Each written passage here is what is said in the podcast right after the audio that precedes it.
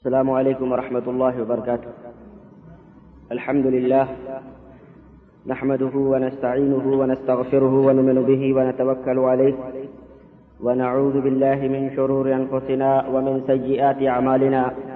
من يهد الله فلا مضل له ومن يضلله فلا هادي له ونشهد أن لا إله إلا الله ونشهد أن محمدا عبده ورسوله. أما بعد فإن خير الحديث كتاب الله، وخير الهدي هدي محمد صلى الله عليه وسلم، وشر الأمور محدثاتها، وكل محدثة بدعة، وكل بدعة ضلالة، وكل ضلالة في النار.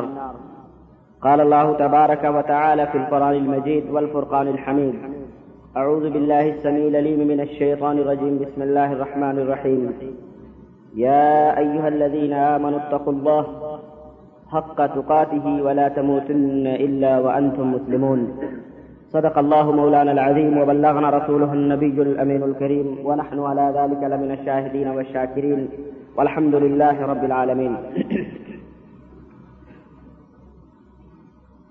تمام قسم کی حمد و ثناء اور تمام قسم کی بڑائی اس خالق کائنات کے لیے لائق و زیبہ ہے جس سے ہمیں اور آپ کو پیدا فرمایا.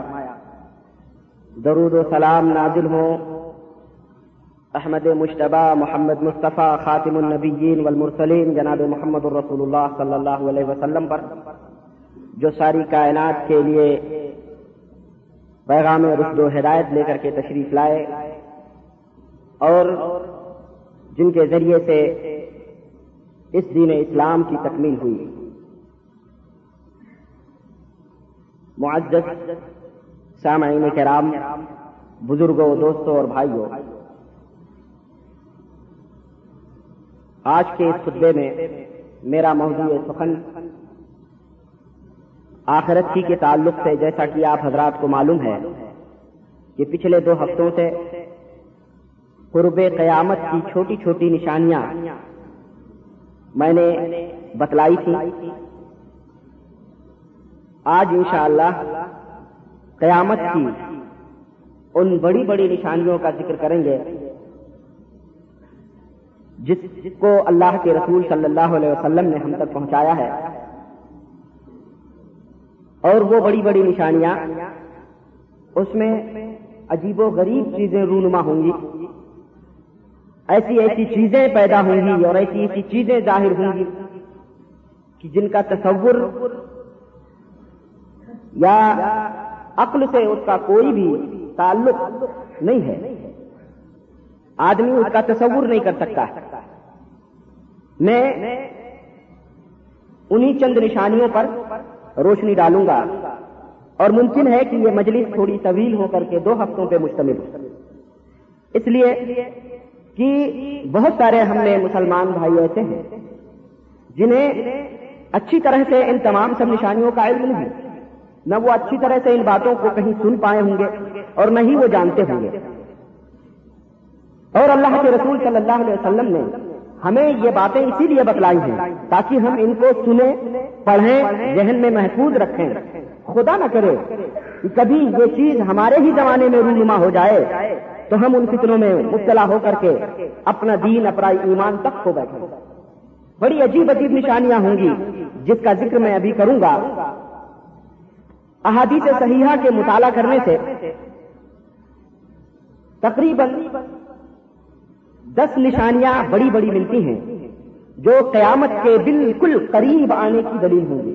بالکل قریب آنے کی۔ اور یہ دسوں نشانیاں ترتیب یعنی ترتیب کے ساتھ احادیث میں نہیں ذکر ہیں۔ کہ سب سے پہلے یہ نشانی ظاہر ہوگی، پھر اس کے بعد یہ نشانی ظاہر ہوگی، پھر اس کے بعد یہ نشانی ظاہر ہوگی۔ نہیں، بلکہ مختلف حدیثوں میں مختلف طریقے سے نشانیوں کا ذکر اللہ کے رسول صلی اللہ علیہ وسلم نے کیا۔ مگر علماء نے، محدثین نے ان ترتیبوں کو غور سے مطالعہ کرنے کے بعد میں اپنے کئی انہوں نے ترتیب دی ہے۔ کہ سب سے پہلے یہ ہوگا، اس کے بعد یہ ہوگا، اس کے بعد یہ ہوگا، اس کے بعد یہ ہوگا۔ میں انہی علماء کرام کی، محدثین کی ترتیب سامنے رکھتے ہوئے آپ حضرات کے سامنے، پورے نشان، پوری نشانیاں جو ہیں، وہ میں آپ کے سامنے ذکر کروں گا۔ ایک بات تو یہ، دوسری بات یہ ہے کہ یہ جو دسوں نشانیاں ہیں، ان دسوں نشانیوں میں سے جب ایک نشانی ظاہر ہو جائے گی جب ایک نشانی ظاہر ہو گئی تو آدمی کو یہ سمجھ لینا چاہیے کہ اب قریب نہایت ہی قیامت نہایت ہی قریب آ چکی ہے اور اس کے بعد جب ایک نشانی ظاہر ہوگی، اس کے بعد پے در پہ تمام نشانیاں ظاہر ہوتی جائیں گی۔ پے در پہ تمام نشانیاں ظاہر ہوتی جائیں گی۔ اللہ کے رسول صلی اللہ علیہ وسلم اسی لیے فرماتے ہیں، تبرانی کی روایت ہے، اوسط میں حضرت ابو حریرہ رضی اللہ تعالیٰ عنہ سے۔ کہ آپ صلی اللہ علیہ وسلم نے فرمایا کہ خروج الآیات بعضها على اثر بعض يتتابعن كما تتابع الخرز في النظام۔ قیامت کی نشانیاں جو یہ دس نشانیاں ہیں، ان میں سے جب ایک ظاہر ہو جائے گی، تو پے در پہ اس طرح سے وہ ظاہر ہوں گی، جیسے کہ ہار کے اندر موتیاں پے در پہ ہوتی ہیں، کہ اگر اس رسی ہار کے اس دھاگے کو کاٹ دیا جائے تو پے در پہ کیسے موتیاں نیچے گریں؟ گی اسی طرح سے قیامت کی یہ نشانیاں پے در پہ ظاہر ہوں تو آئیے دیکھتے ہیں کہ وہ دسوں نشانیاں کیا ہیں۔ اس کے بعد میں ہم ہر ایک نشانی کی تفصیل تھوڑی تھوڑی پہ در پہ ہم سمجھنے کی اور سمجھانے کی کوشش کریں گے۔ حضرت مہدی علیہ السلاط والسلام ظاہر ہوں گے۔ حضرت مہدی علیہ السلاط والسلام ظاہر ہوں گے۔ ان کے بعد پھر مسیح دجال ظاہر ہوگا۔ مسیح دجال کے بعد حضرت عیسیٰ علیہ السلاط والسلام ظاہر ہوں گے حضرت عیسیٰ کے بعد یاجوج اور ماجوج ظاہر ہوں گے یاجوج اور ماجوج کے بعد تین جگہوں کے اوپر زمینیں دھسیں گی۔ تین جگہوں کے اوپر خصف ہوگا۔ پھر اس کے بعد دھواں دھواں پوری دنیا میں ایک ظاہر ہوگا۔ دھواں۔ ان سب کی تفصیلات میں انشاءاللہ آگے بتلاؤں گا۔ دھواں ظاہر ہوگا۔ اور پھر اس کے بعد سورج مغرب سے طلوع ہوگا، پچھم سے طلوع ہو جائے گا۔ پھر اس کے بعد دابا ظاہر ہوگا دابا پھر اس کے بعد میں آگ ظاہر ہوگی جو لوگوں کو حشر کے میدان میں جمع ہوگا۔ یہ دس نشانیاں آئیے ان کی تفصیل ہم سمجھیں اور سمجھائیں۔ سب سے پہلے حضرت مہدی علیہ السلاط والسلام چھوٹی نشانیوں کا ذکر میں کر چکا ہوں، مختصراً۔ یہ تفصیلی طور پر یہ دس نشانیاں میں آپ کے سامنے بیان کروں گا۔ آخری زمانے میں اللہ کے رسول صلی اللہ علیہ وسلم فرماتے ہیں کہ آخری زمانہ جب آئے گا، تو اس آخری زمانے میں کفار آپس میں متفق اور متحد ہو کر کے جتنے بھی اسلامی ملک ہوں گے، جتنے بھی بلاد اسلامیہ ہوں گے سب متفق ہو کر کے ان کے اوپر حملہ کریں گے۔ اور اس طرح سے اپنے لوگوں کو بلائیں گے ان ممالک اسلامیہ پر قبضہ کرنے کے لیے، جیسے کہ دسترخوان پر کھانا کھانے کے لیے بلایا جاتا ہے۔ ایک صحابی نے عرض کیا کہ یا رسول اللہ، صلی اللہ علیہ وسلم، کیا اس وقت ہماری تعداد قلیل ہوگی؟ کیا ہم قلیل تعداد میں ہوں گے؟ کہ اس طرح سے ہم کو وہ لوگ ہضم کریں گے جیسے دسترخوان پہ کھانوں کو ہضم کیا جاتا ہے۔ اللہ کے رسول صلی اللہ علیہ وسلم فرماتے ہیں، نہیں، بلکہ تمہاری تعداد بہت زیادہ ہوگی۔ تم کثیر تعداد میں ہوگے ہوگے۔ لیکن تمہیں تم جو کثیر تعداد میں ہوگے، یہ بے بنیاد ہوں گے۔ تمہارے پاس کوئی بنیاد نہیں ہوگی۔ تمہاری مثال ایسے ہوگی جیسے کوڑے اور کرکٹ۔ پانی کے ریلے کے سامنے بہ جاتے ہیں، ایسے جب کفار تمہارے اوپر حملہ کریں گے، تو ان کے ساتھ تم اس ریلے میں بہ جاؤ۔ تمہارے اوپر، تمہارے دلوں میں سستی پڑ جائے گی۔ صحابی نے عرض کیا، یا رسول اللہ، یہ سستی کیا ہے؟ آپ صلی اللہ علیہ وسلم نے فرمایا کہ سستی یہ ہے کہ تم دنیا سے محبت کرنے لگو گے اور تمہارے دلوں میں موت کا ڈر، تمہارے دلوں میں موت کا ڈر بیٹھ جائے گا۔ اس وقت حضرت مہدی علیہ السلام ایسے زمانے میں ظاہر ہوں گے کہ جب کفار مسلمانوں کے اوپر حملہ کریں گے اور اس طرح سے ان کی یلغار ہوگی اور اس طرح سے یہ مسلمانوں کے اوپر ظلم و ستم ڈھائیں گے کہ مسلمانوں کا بچنا مشکل ہو جائے گا۔ باطل مذہب پوری دنیا کے اندر پھیل جائیں گے۔ جھوٹی جھوٹی حدیثیں اور جھوٹی جھوٹی باتیں لوگوں کے اندر بیان کریں گے۔ سنتوں کا وجود ختم ہو جائے گا۔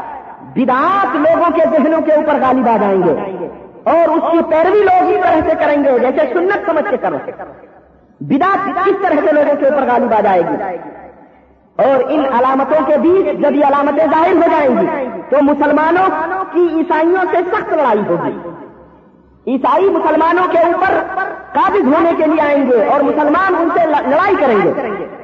اور پھر لڑتے لڑتے ہار جائیں گے، ان ملکوں کے اوپر عیسائیوں کا قبضہ ہو جائے گا۔ اور ان کی حکومت، عیسائیوں کی حکومت اتنی طویل اور اتنی لمبی چوڑی ہو جائے گی کہ عرب جزیرت العرب کے خیبر تک وہ پہنچ جائیں گے۔ خیبر تک ان کی حکومت آ جائے گی۔ مسلمان اس وقت سخت پریشانی کے عالم میں ہوں گے۔ اس وقت وہ حضور اکرم صلی اللہ علیہ وسلم کی یہ حدیث یاد کریں گے کہ مہدی علیہ السلام ظاہر ہونے والے ہیں تو وہ مہدی علیہ السلام کی تلاش میں نکلیں گے۔ اس وقت اللہ تبارک و تعالیٰ مہدی علیہ السلام کو ظاہر فرمائے گا۔ مہدی علیہ السلام کو ظاہر فرمائے گا۔ اب آئیے دیکھتے ہیں کہ یہ مہدی علیہ السلام کون ہے کون ہے مہدی علیہ السلام؟ کیا وہ آسمان سے اتریں گے؟ نہیں۔ آسمان سے مہدی علیہ السلام نہیں اتریں گے، بلکہ جس طرح ہم اور آپ پیدا ہوتے ہیں، اسی طرح سے وہ بھی پیدا ہوئے ہوں گے۔ لیکن ظاہر ہوں گے ان تمام سب پریشانیوں کے بعد۔ اللہ تبارک و تعالیٰ ظاہر فرمائے گا۔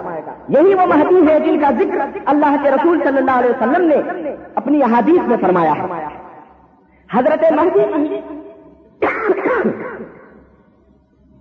صفات اللہ کے رسول صلی اللہ علیہ وسلم نے یوں بیان فرمائی ہے کہ حضرت مہدی متوسط قد کے اونچے دل ڈول کے ہوں گے اور نہایت ہی خوبصورت ہوں گے۔ ان کا چہرہ اور ان کا رنگ کھلا ہوا ہوگا۔ ان کا چہرہ اللہ کے رسول صلی اللہ علیہ وسلم کے چہرے کے مشابہ ہوگا۔ اور ان کے اخلاق بھی نبی کریم صلی اللہ علیہ وسلم کے اخلاق کی طرح ہوں گے۔ اور زبان میں تھوڑی سی لکنت پائی جائے گی۔ زبان میں تھوڑی سی لکنت پائی جائے گی۔ حضور اکرم صلی اللہ علیہ وسلم فرماتے ہیں کہ ان کا نام بھی میرے ہی نام کی طرح محمد رکھا جائے گا۔ ان کا نام بھی میرے ہی نام کی طرح محمد ہوگا۔ ان کے والد کا نام بھی میرے والد کے نام کی طرح عبداللہ ہوگا۔ یہاں تک کہ ان کی ماں کا نام بھی میرے ماں کی طرح امنا ہوگا۔ اور وہ میری بیٹی فاطمہ فاطمہ کی اولاد سے ہوں گے، جو حسن کے اولاد سے پیدا ہوں گے۔ فاطمہ اور حسن کی اولاد سے وہ پیدا ہوں گے۔ اور اسی طرح اللہ کے رسول صلی اللہ علیہ وسلم نے فرمایا کہ مہدی علیہ السلام کا ظہور جو ہوگا، وہ مشرق کی طرف سے ہوگا۔ مشرق کی طرف سے ہوگا، ان کے ہاتھوں میں کالا جھنڈا ہوگا۔ نبی کریم صلی اللہ علیہ وسلم فرماتے ہیں فیدار آئی تو منہ سبا یا اے مسلمانوں، جب تم انہیں دیکھنا، تو ان کے ہاتھوں پہ بیعت کرنا۔ اس لیے اگر کہ تمہیں پتھر، برف کے چلوں پر سے گزر کر کے ان تک پہنچنا، لیکن ان کو نہ چھوڑنا، ان کے ہاتھوں پہ بیعت کرنا۔ یہاں پر ایک صبح کا ادالہ بھی میں کرتا چلوں کہ آج یہ سیاہ اور رات بھی ایک چیز لوگوں کے اندر پھیلاتے ہیں کہ مہدی علیہ السلام ہم میں پیدا ہو اور مہدی علیہ السلام عراق کے اندر ایک غار ہے جس کو سرداب کہتے ہیں۔ اس سرداب کے اندر سامری کا سرداب ہے۔ مہدی علیہ السلام اس کے اندر چھپ کے بیٹھے ہوئے ہیں۔ شیعہ کہتے ہیں کہ مہدی علیہ السلام اس کے اندر چھپ کے بیٹھے ہوئے ہیں اور جب قیامت قریب آئے گی تو اس وقت قرآن چالیس پارا تھا، دس پارا مہدی علیہ السلام لے کے بیٹھے ہوئے ہیں، وہ دس پارے لے کے نکلیں گے۔ نوز بلّہ یہ شیوں کا، رافضیوں کا عقیدہ ہے، جس کا، جس کی کوئی دلیل نہیں، جس کا کوئی ثبوت قرآن سنت سے نہیں ملتا ہے۔ اور نہ ہی عقل یہ بات جو ہے، عقل میں آتی ہے کہ ایک انسان ایک گھر میں بلا کسی کھانے پینے کے اسی طرح سے بیٹھا ہو، یہ عقل یہ بات نہیں آتی ہے۔ اور نہ ہی اس کا اس کا ثبوت قرآن و حدیث کے اندر کہیں ملتا ہے۔ بلکہ جو ثبوت احادیث کے اندر ملتا ہے، وہ یہ ہے کہ مہدی علیہ السلام مشرق سے نکلیں گے اور مسلمان ان کے ہاتھوں پہ بیعت کریں گے۔ اس وقت ان کی عمر جو بیعت کی ہوگی، وہ چالیس سال کی عمر ہوگی۔ حضرت مہدی علیہ السلام کی۔ ملک عرب کے بے شمار لوگ، بے انتہا لوگ آپ کے فوج میں داخل ہوں گے اور عیسائی جب آپ کا حال سنیں گے، تو وہ لوگ بھی آپ سے لڑنے کے لیے تیاری کریں گے۔ اور فوج جمع کر کے ملک شام میں، ملک شام کی طرف وہ لوگ روانہ ہوں گے۔ ملک شام میں مسلمانوں سے وہ مقابلہ آمنا سامنا کریں گے۔ حضرت مہدی علیہ السلام ان عیسائیوں کے مقابلے میں مدینہ طیبہ ہوتے ہوئے شام کی جانب روانہ ہوں گے اور دمخ کے قرب و جوار میں عیسائیوں سے آمنا سامنا ہوگا اور تین چار روز تک بڑی گھمسان کی لڑائی ہوگی۔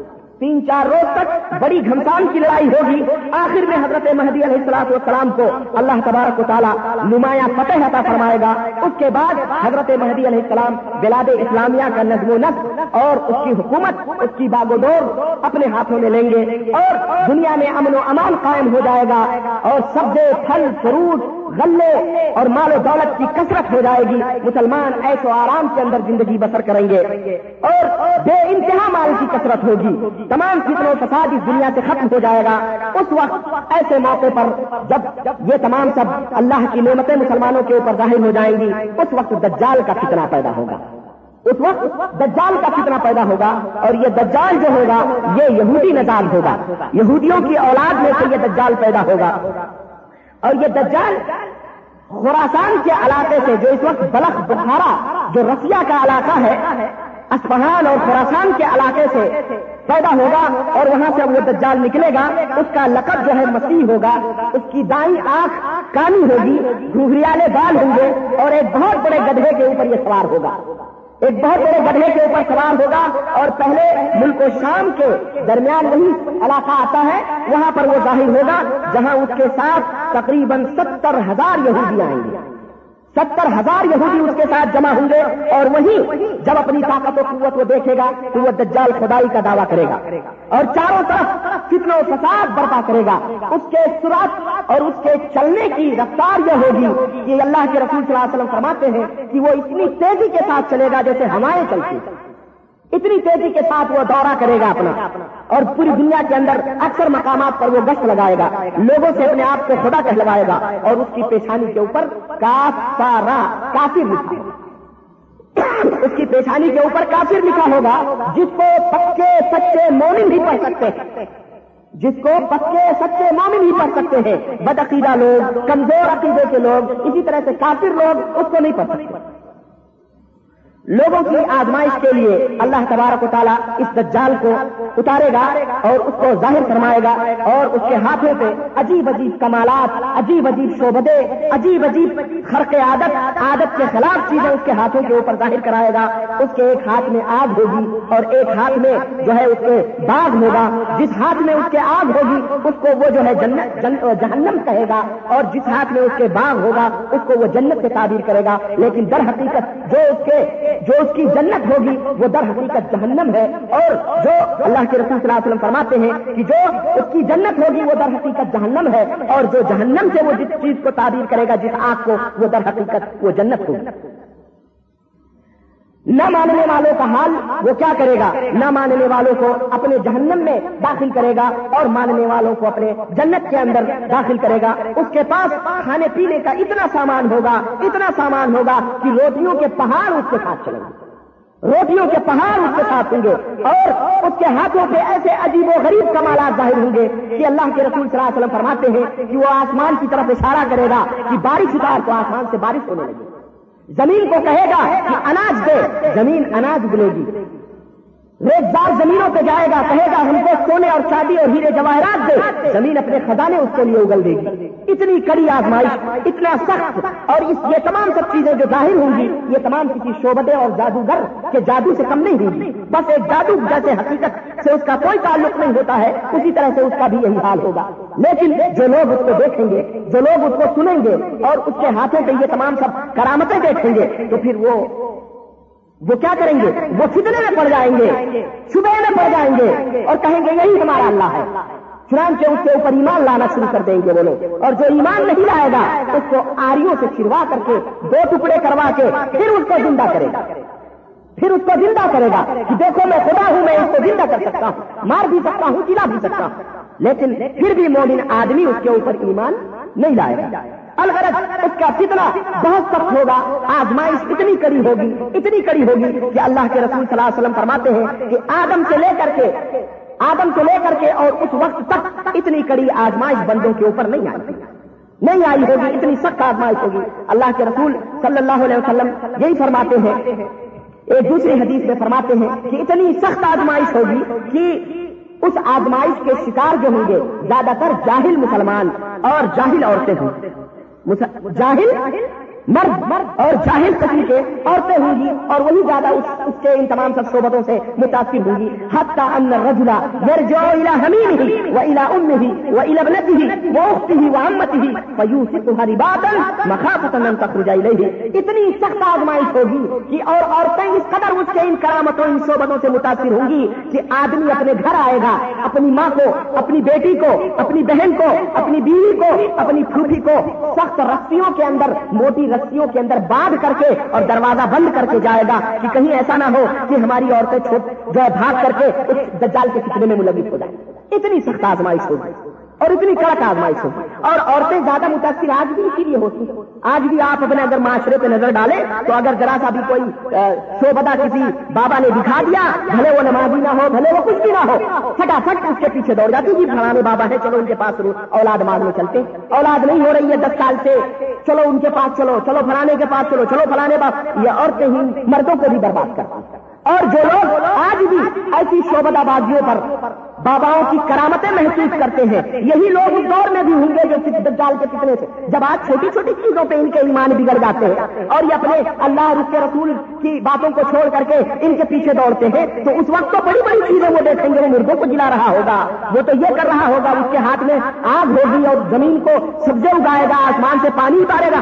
اس دور میں بھی ایسے ہی قسم کے لوگ جو بدتی قسم کے، جن کے ایمان خراب ہوں گے بدعقیدہ ہوں گے جو ہر ایرو گاڑی نقصی پھیرو کے پیچھے دین سمجھ کے دوڑتے ہوں گے، ایسے لوگ اس وقت بھی ہوں گے اور وہی لوگ اس فتنے کے اندر پڑیں گے۔ لیکن وہ مومن جو اللہ کے صفات کو اچھی طرح سے جانتا ہوگا، جو یہ سمجھتا ہوگا کہ مارنا جلانا صرف اللہ وادو کے ہاتھ میں ہے، مارنا اور سبزے اگانا صرف اللہ وادو کے ہاتھ میں ہے، آسمان سے بارش اتارنا صرف اللہ وادو کے ہاتھ میں ہے، یہ شیطان ہے جو ایسا کر رہا ہے۔ اس کے دل میں یہ عقیدہ ہوگا۔ یہاں تک کہ اگر وہ کسی کو قتل کر کے زندہ بھی کرے گا، جب بھی بھی اس کے اوپر ایمان نہیں لائے گا۔ کہ اللہ جو ہے یہ اللہ کو جو ہے، ہم مرنے کے بعد دیکھیں گے، مرنے سے پہلے تو اللہ کو نہیں دیکھ سکتے۔ تو یہ کہاں سے الوحیت کا دعویٰ کر رہا ہے؟ اور یہ تمام سب کہاں سے خرافات کر رہا ہے؟ مومن آدمی اس کے اوپر کبھی ایمان نہیں لائے گا۔ اللہ کے رسول صلی اللہ علیہ وسلم نے ہم تمام لوگوں کو دجال کے فتنے سے بچنے کی ترکیب بھی سمجھا رکھی۔ آپ صلی اللہ علیہ وسلم نے ہم تمام مسلمانوں کو ایک ایسے دین کے اوپر چھوڑ رکھا ہے کہ لا یدی وان ہے اللہ حالکل جس کے جس کی راتیں بھی سورج کی طرح چمکدار ہے اور اس دین سے پھرنے والا صرف وہی شخص ہوگا جو ہلاک اور برباد ہونے والا کتاب و سنت یہ دین ہے۔ اس دین سے پھرنے والا اس دین سے ہٹنے والا، آنکھیں چرانے والا، ہلاک و برباد ہونے والا ہوگا۔ یہ ایسا واضح اور روشن دین ہے۔ اللہ کے رسول صلی اللہ علیہ وسلم نے اس کے بچنے کے طریقے بھی بتلائے ہیں۔ آئیے سنتے ہیں کہ کتنے دجال سے بچنے کے کیا طریقے ہیں۔ آپ صلی اللہ علیہ وسلم فرماتے ہیں کہ ایسے زمانے میں جب یہ دجال ظاہر ہوگا، ایسے زمانے میں تمسک بل اسلام کتاب و سنت کو مضبوطی کے ساتھ پکڑنے والا کتاب و سنت کو مضبوطی کے ساتھ سامنے والا، وہ اس فطرے دجال سے محفوظ رہے۔ لوگوں کتاب و سنت کو مضبوطی کے ساتھ پکڑے رکھتے۔ اس کے اندر کتاب فساد نہ برپا کرو۔ اللہ کے دین سے چمتے رہو گے کتنے دجال سے بچتے رہو گے ایمان کے زیورات سے دلوں کو آراستہ رکھنا۔ اور اللہ کے اسما اور جو اللہ کے صفات اللہ کے صفات ہیں کہ زندہ وہی ہے، قائم و دائم وہی رہنے والا ہے۔ وہی سب کچھ کرنے والا ہے، وہی روزی دینے والا ہے، وہی بارش اتارنے والا ہے، وہی سب سے اگانے والا ہے، وہی سب کچھ کرنے والا ہے۔ یہ اللہ کے صفات ہے دور و نزدیک کی وہی سننے والا ہے، دلوں کی دھڑکنیں وہی جاننے والا ہے، ہمارے پوشیدہ باتوں کو وہی جاننے والا ہے۔ یہ اللہ کے صفات، ان صفات کے اوپر اچھی طرح سے، مضبوطی کے ساتھ قائم و دائم رہو گے، تو پھر اس فتنے میں نہیں پڑو گے۔ ایک تو یہ کہ کتاب و سنت کو مضبوطی کے ساتھ پکڑے رہو دوسرے فتنے دجال سے پناہ اللہ کے رسول صلی اللہ علیہ وسلم مانگتے نمازوں کے اندر، تشہد کے بعد اللہ کے رسول صلی اللہ علیہ وسلم یہ دعا پڑھتے تھے۔ اور غیر نماز میں بھی آپ صلی اللہ علیہ وسلم ہمیشہ یہ دعا پڑھتے تھے۔ اللہ اعوذ بکا من عذاب القبری و اعوذ بکا من فتنة الدجال۔ اے اللہ، میں تیرے ذریعے عذاب قبر سے پناہ مانگتا ہوں اور دجال کے فتنے سے پناہ مانگتا ہوں۔ اسی طرح سے اللہ کے رسول صلی اللہ علیہ وسلم صحیح مسلم کی روایت ہے، ابو حریر رضی اللہ تعالیٰ عنہ سے مروی ہے۔ کیا آپ فرماتے ہیں، اذا تشہد احدکم فلیستعذ من اربع کہ جب تم میں کا کوئی تشہد پڑھے نماز میں، تشہد کے بعد وہ یہ چار چیزوں سے پناہ مانگے۔ وہ چار چیزیں کیا ہے اللہ انی اعوذ بک من عذاب جہنم۔ اے اللہ، میں پناہ مانگتا ہوں تجھ سے جہنم کے عذاب سے۔ وہ من عذاب القبر۔ اور پناہ مانگتا ہوں قبر کے عذاب سے۔ وہ من المحیا والممات۔ اور میں پناہ مانگتا ہوں زندگی اور موت کے فتنوں سے۔ وہ شر فتنة مسیح الدجال۔ اور میں پناہ مانگتا ہوں مسیح دجال کے فتنے اور آزمائشوں سے۔ یہ تشہد کے بعد اللہ کے رسول صلی اللہ علیہ وسلم پڑھتے تھے۔ اسی طرح ایک اور روایت میں آتا ہے کہ اللہ کے رسول پڑھتے تھے اللہ اعوذ بک من عذاب القبر ومن فتنة المسیح الدجال ومن فتنة المحیا وفتنة الممات ومن فتنة المعصم والمغرب تو یہ دعائیں اللہ کے رسول صلی اللہ علیہ وسلم سے ثابت ہیں۔ اس کو پڑھتے رہیے، اس سے پناہ مانگتے رہیے ان تمام سب چیزوں سے۔ اللہ تعالیٰ آپ کو محفوظ رکھے گا۔ تیسری چیز اللہ کے رسول صلی اللہ علیہ وسلم فرماتے ہیں کہ من حفظ اشرا آیات من اول سورت الکہف جس نے سورہ کہت کی پہلی دس آیتوں کو حفظ کر لیا، اسی میں منت دجال وہ دجال کے فکرے سے محفوظ رہے۔ سورہ کہت سورہ کہت کی پہلی دس آیتیں جو ہے اس کو جس نے یاد کر لیا، حفظ کر لیا، وہ دجال کے فکرے سے محفوظ رہے گا۔ اللہ کے رسول صلی اللہ علیہ وسلم اسی لیے فرماتے ہیں، حضرت ابو سعید خدری سے روایت ہے کہ ان نبی صلی اللہ علیہ وسلم قال کہ اللہ کے رسول صلی اللہ علیہ وسلم نے فرمایا، ان من ان من قرأ سورة يوم الجمعة. له من النور ما بين الجمعتين. جس نے سورہ کہف کو جمعے کے دن پڑھا. جس نے جمعے کے دن سورہ کہف کو پڑھا، دونوں جمعوں کے درمیان اللہ تعالیٰ اس کے لیے ایک نور پیدا کرتا ہے. ایک روشنی پیدا کرتا ہے. نور نور. تو سورہ کہف کی بڑی فضیلت ہے. میں اس فضیلت میں نہیں جانا چاہتا، اتنا ضرور بتلا دوں کہ جمعے کے دن ضرور سورہ قحط کی تلاوت آپ لوگ کریں۔ یہ بھی جہنم سے آزادی کا، سمجھیے، ایک سبب۔ اسی طرح سے دس آیتیں اس کی جو ہے یاد کی اب یہ حضرت مہدی علیہ السلام اس وقت جب امن و امان میں ہوں گے اور اس وقت جو ہے دجال ظاہر ہوگا، تو جب دجال ظاہر ہوگا اور اس کا سخت بہرحال جیسا کہ آپ نے سنا کہ اس کا فتنہ بہت سخت ہوگا اور وہ فتنہ برپا برپا کرتا ہوا تک پہنچے گا، لیکن یہ دجال مکہ اور مدینہ کے اندر کبھی بھی داخل نہیں ہوگا دجال مکہ اور مدینہ کے اندر کبھی بھی نہیں داخل ہو سکتا ہے۔ کیوں نہیں داخل ہو سکتا؟ اللہ کے رسول صلی اللہ علیہ وسلم فرماتے ہیں کہ اس کے دروازے ہیں مکہ اور مدینہ کے۔ اس وقت دروازے ہوں گے اور ان دروازوں پر فرشتے ننگی تلوار لے لے کر کے اس کی حفاظت کے لیے کھڑے ہوں گے۔ نہ مکہ کے اندر یہ داخل ہو سکتا ہے اور نہ مدینہ کے اندر داخل ہوگا۔ لیکن یہ وہاں دمش تک پہنچے گا اور جب یہ دمش تک پہنچے گا، حضرت مہدی علیہ السلام دمش کے اندر پہلے ہی سے موجود ہوں گے اور اس سے لڑنے کے لیے ہتھیار وغیرہ مسلمانوں کے اندر تقسیم کرتے رہے، کرتے ہوں گے اس وقت اور اس وقت ایسے عالم میں آسمان آسمان سے آسمان سے حضرت عیسیٰ علیہ السلام دو فرشتوں کے پروں کا ٹیک لگائے ہوئے دو فرشتوں کے پروں کا سہارا لیے ہوئے آسمان سے دمشق کی مسجد کے مسجد دمشق کے مشرقی کنارے مشرقی جانب جو منارہ ہے، اس منارے کے اوپر حضرت عیسیٰ علیہ السلام نازل ہوں گے۔ آسمان سے اتریں گے۔ اور اس وقت عصر کی اذان ہو چکی ہوگی اور جماعت قائم کھڑے کھڑے ہونے کا لوگ تیاری کریں گے۔ حضرت عیسیٰ علیہ السلام حضرت مہدی سے ملاقات کریں گے۔ حضرت مہدی سے ملاقات کرنے کے بعد میں حضرت مہدی علیہ السلام، عیسیٰ علیہ السلام کو مسلح امامت کی طرف بڑھائیں گے کہ چلیے آپ نماز پڑھائیے۔ حضرت عیسیٰ علیہ السلام فرمائیں گے کہ نہیں، بلکہ امامت کا حق صرف اور صرف امت محمدیہ کا حق ہے۔ امامت کا حق صرف محمد رسول اللہ صلی اللہ علیہ وسلم کی امت کا حق ہے۔ میں تو اس امت کی امامت کے لیے نہیں، بلکہ اس امت کی اقتدا میں نماز پڑھنے کے لیے۔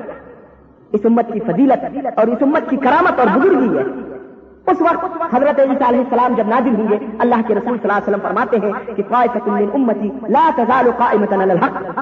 میری امت کی ایک کی ایک جماعت ہمیشہ ہمیشہ اس دنیا کے اندر حق کے اوپر قائم و دائم رہے گی۔ حق کو اپنے ہاتھوں سے مضبوطی کے ساتھ پکڑے رہے گی اور وہ امت، کتاب و سنت کی امت ہوگی۔ ان امتوں پر حضرت عیسیٰ علیہ السلام آئیں گے۔ ان امتیوں کے پاس، ان لوگوں میں حضرت عیسیٰ علیہ السلام والسلام حاضر ہوئے چنانچہ حضرت مہدی علیہ السلام نماز پڑھائیں گے۔ نماز کے بعد میں حضرت مہدی کہیں گے، اب یہ لشکر آپ کے حوالے ہے آپ چلیں اور دجال کو ختم کریں۔ حضرت عیسیٰ علیہ السلام فرمائیں گے، نہیں، بلکہ یہ لشکر وغیرہ آپ اپنے ساتھ رکھیں۔ میں تو صرف اس لیے آیا ہوں تاکہ دجال کو ختم کروں۔ دجال کو قتل کرنے کے لیے اللہ رب العزت نے ہمیں بھیجا ہے۔ چنانچہ اس وقت حضرت مہدی علیہ السلام اور حضرت عیسیٰ علیہ السلام پورے لشکروں کے ساتھ دجال کو قتل کرنے کے لیے نکلیں گے اور بہت پرزور گھمسان کی لڑائی دجال کے ساتھیوں سے ہوگی اور حضرت عیسیٰ علیہ السلام کا حال یہ ہوگا آپ کے ناک سے جو سانس نکلے گی، آپ کے منہ سے جو سانس نکلے گی، اس سانس کا حال یہ ہوگا کہ اللہ کے رسول صلی اللہ علیہ وسلم فرماتے ہیں کہ جتنے دور تک حضرت عیسیٰ کی نظر پہنچے گی، اتنی دور تک آپ کی سانس پہنچے گی اور جہاں تک آپ کی سانس پہنچے گی، کفار اس طرح سے پگھل کر کے نیز تو نابود ہوں گے جیسے کہ پانی کے اندر نمک پگھلتا ہے چنانچہ مقام لطف پر دجال حضرت عیسیٰ کو دیکھ کر کے بھاگے گا۔ حضرت عیسیٰ علیہ السلام پیچھا کر کے اپنے نیزے سے اس کو ختم کر دیں گے۔ اللہ کے رسول صلی اللہ علیہ وسلم فرماتے ہیں کہ اگر عیسیٰ دجال کو مارنے میں جلدی نہ کرتے تو وہ بھی آپ کے سانسوں کی گرمی سے اس طرح پگھل جاتا جیسے کہ پانی میں نمک گھل جاتا۔ اس کے بعد میں دجال کا یہ کتنا ختم ہو جائے گا اور پھر حضرت عیسیٰ علیہ السلاط وسلام موجود رہیں گے اور پھر نئے سرے سے پورے دنیا کے اندر امن و امان قائم ہوگا۔ حضرت یہ دجال کا فتنہ جو ہے چالیس روز تک رہے گا۔ حضرت مہدی علیہ السلام پھر پورے دنیا کا نظم و نقص سنبھالیں گے۔ چالیس روز تک یہ دجال کا فتنہ پوری دنیا کے اندر رہے گا۔ اللہ کے رسول صلی اللہ علیہ وسلم فرماتے ہیں، اس چالیس روز کے اندر تین دن بڑے بڑے ہوں گے۔ ایک دن جو ہوگا چالیس روز کے اندر، ایک دن جو ہوگا وہ ایک سال کے برابر۔ ہوگا ایک دن ایک سال کے برابر ہوگا اور دوسرا ایک دن ایک مہینے کے برابر ہوگا تیسرا ایک دن ایک ہفتے کے برابر ہوگا ایک ہفتے کے برابر ہوگا بقیہ جتنے ایام ہیں سینتالیس دن یہ تمام کے تمام اپنے معمول کے اوپر ہیں اس کے بعد میں ہر طرف امن و امان ہو جائے گا اور لوگ اللہ کی عبادتوں میں مصروف ہو جائیں گے۔ حضرت مہدی علیہ السلام آٹھ یا نو مختلف روایتوں سے آتا ہے۔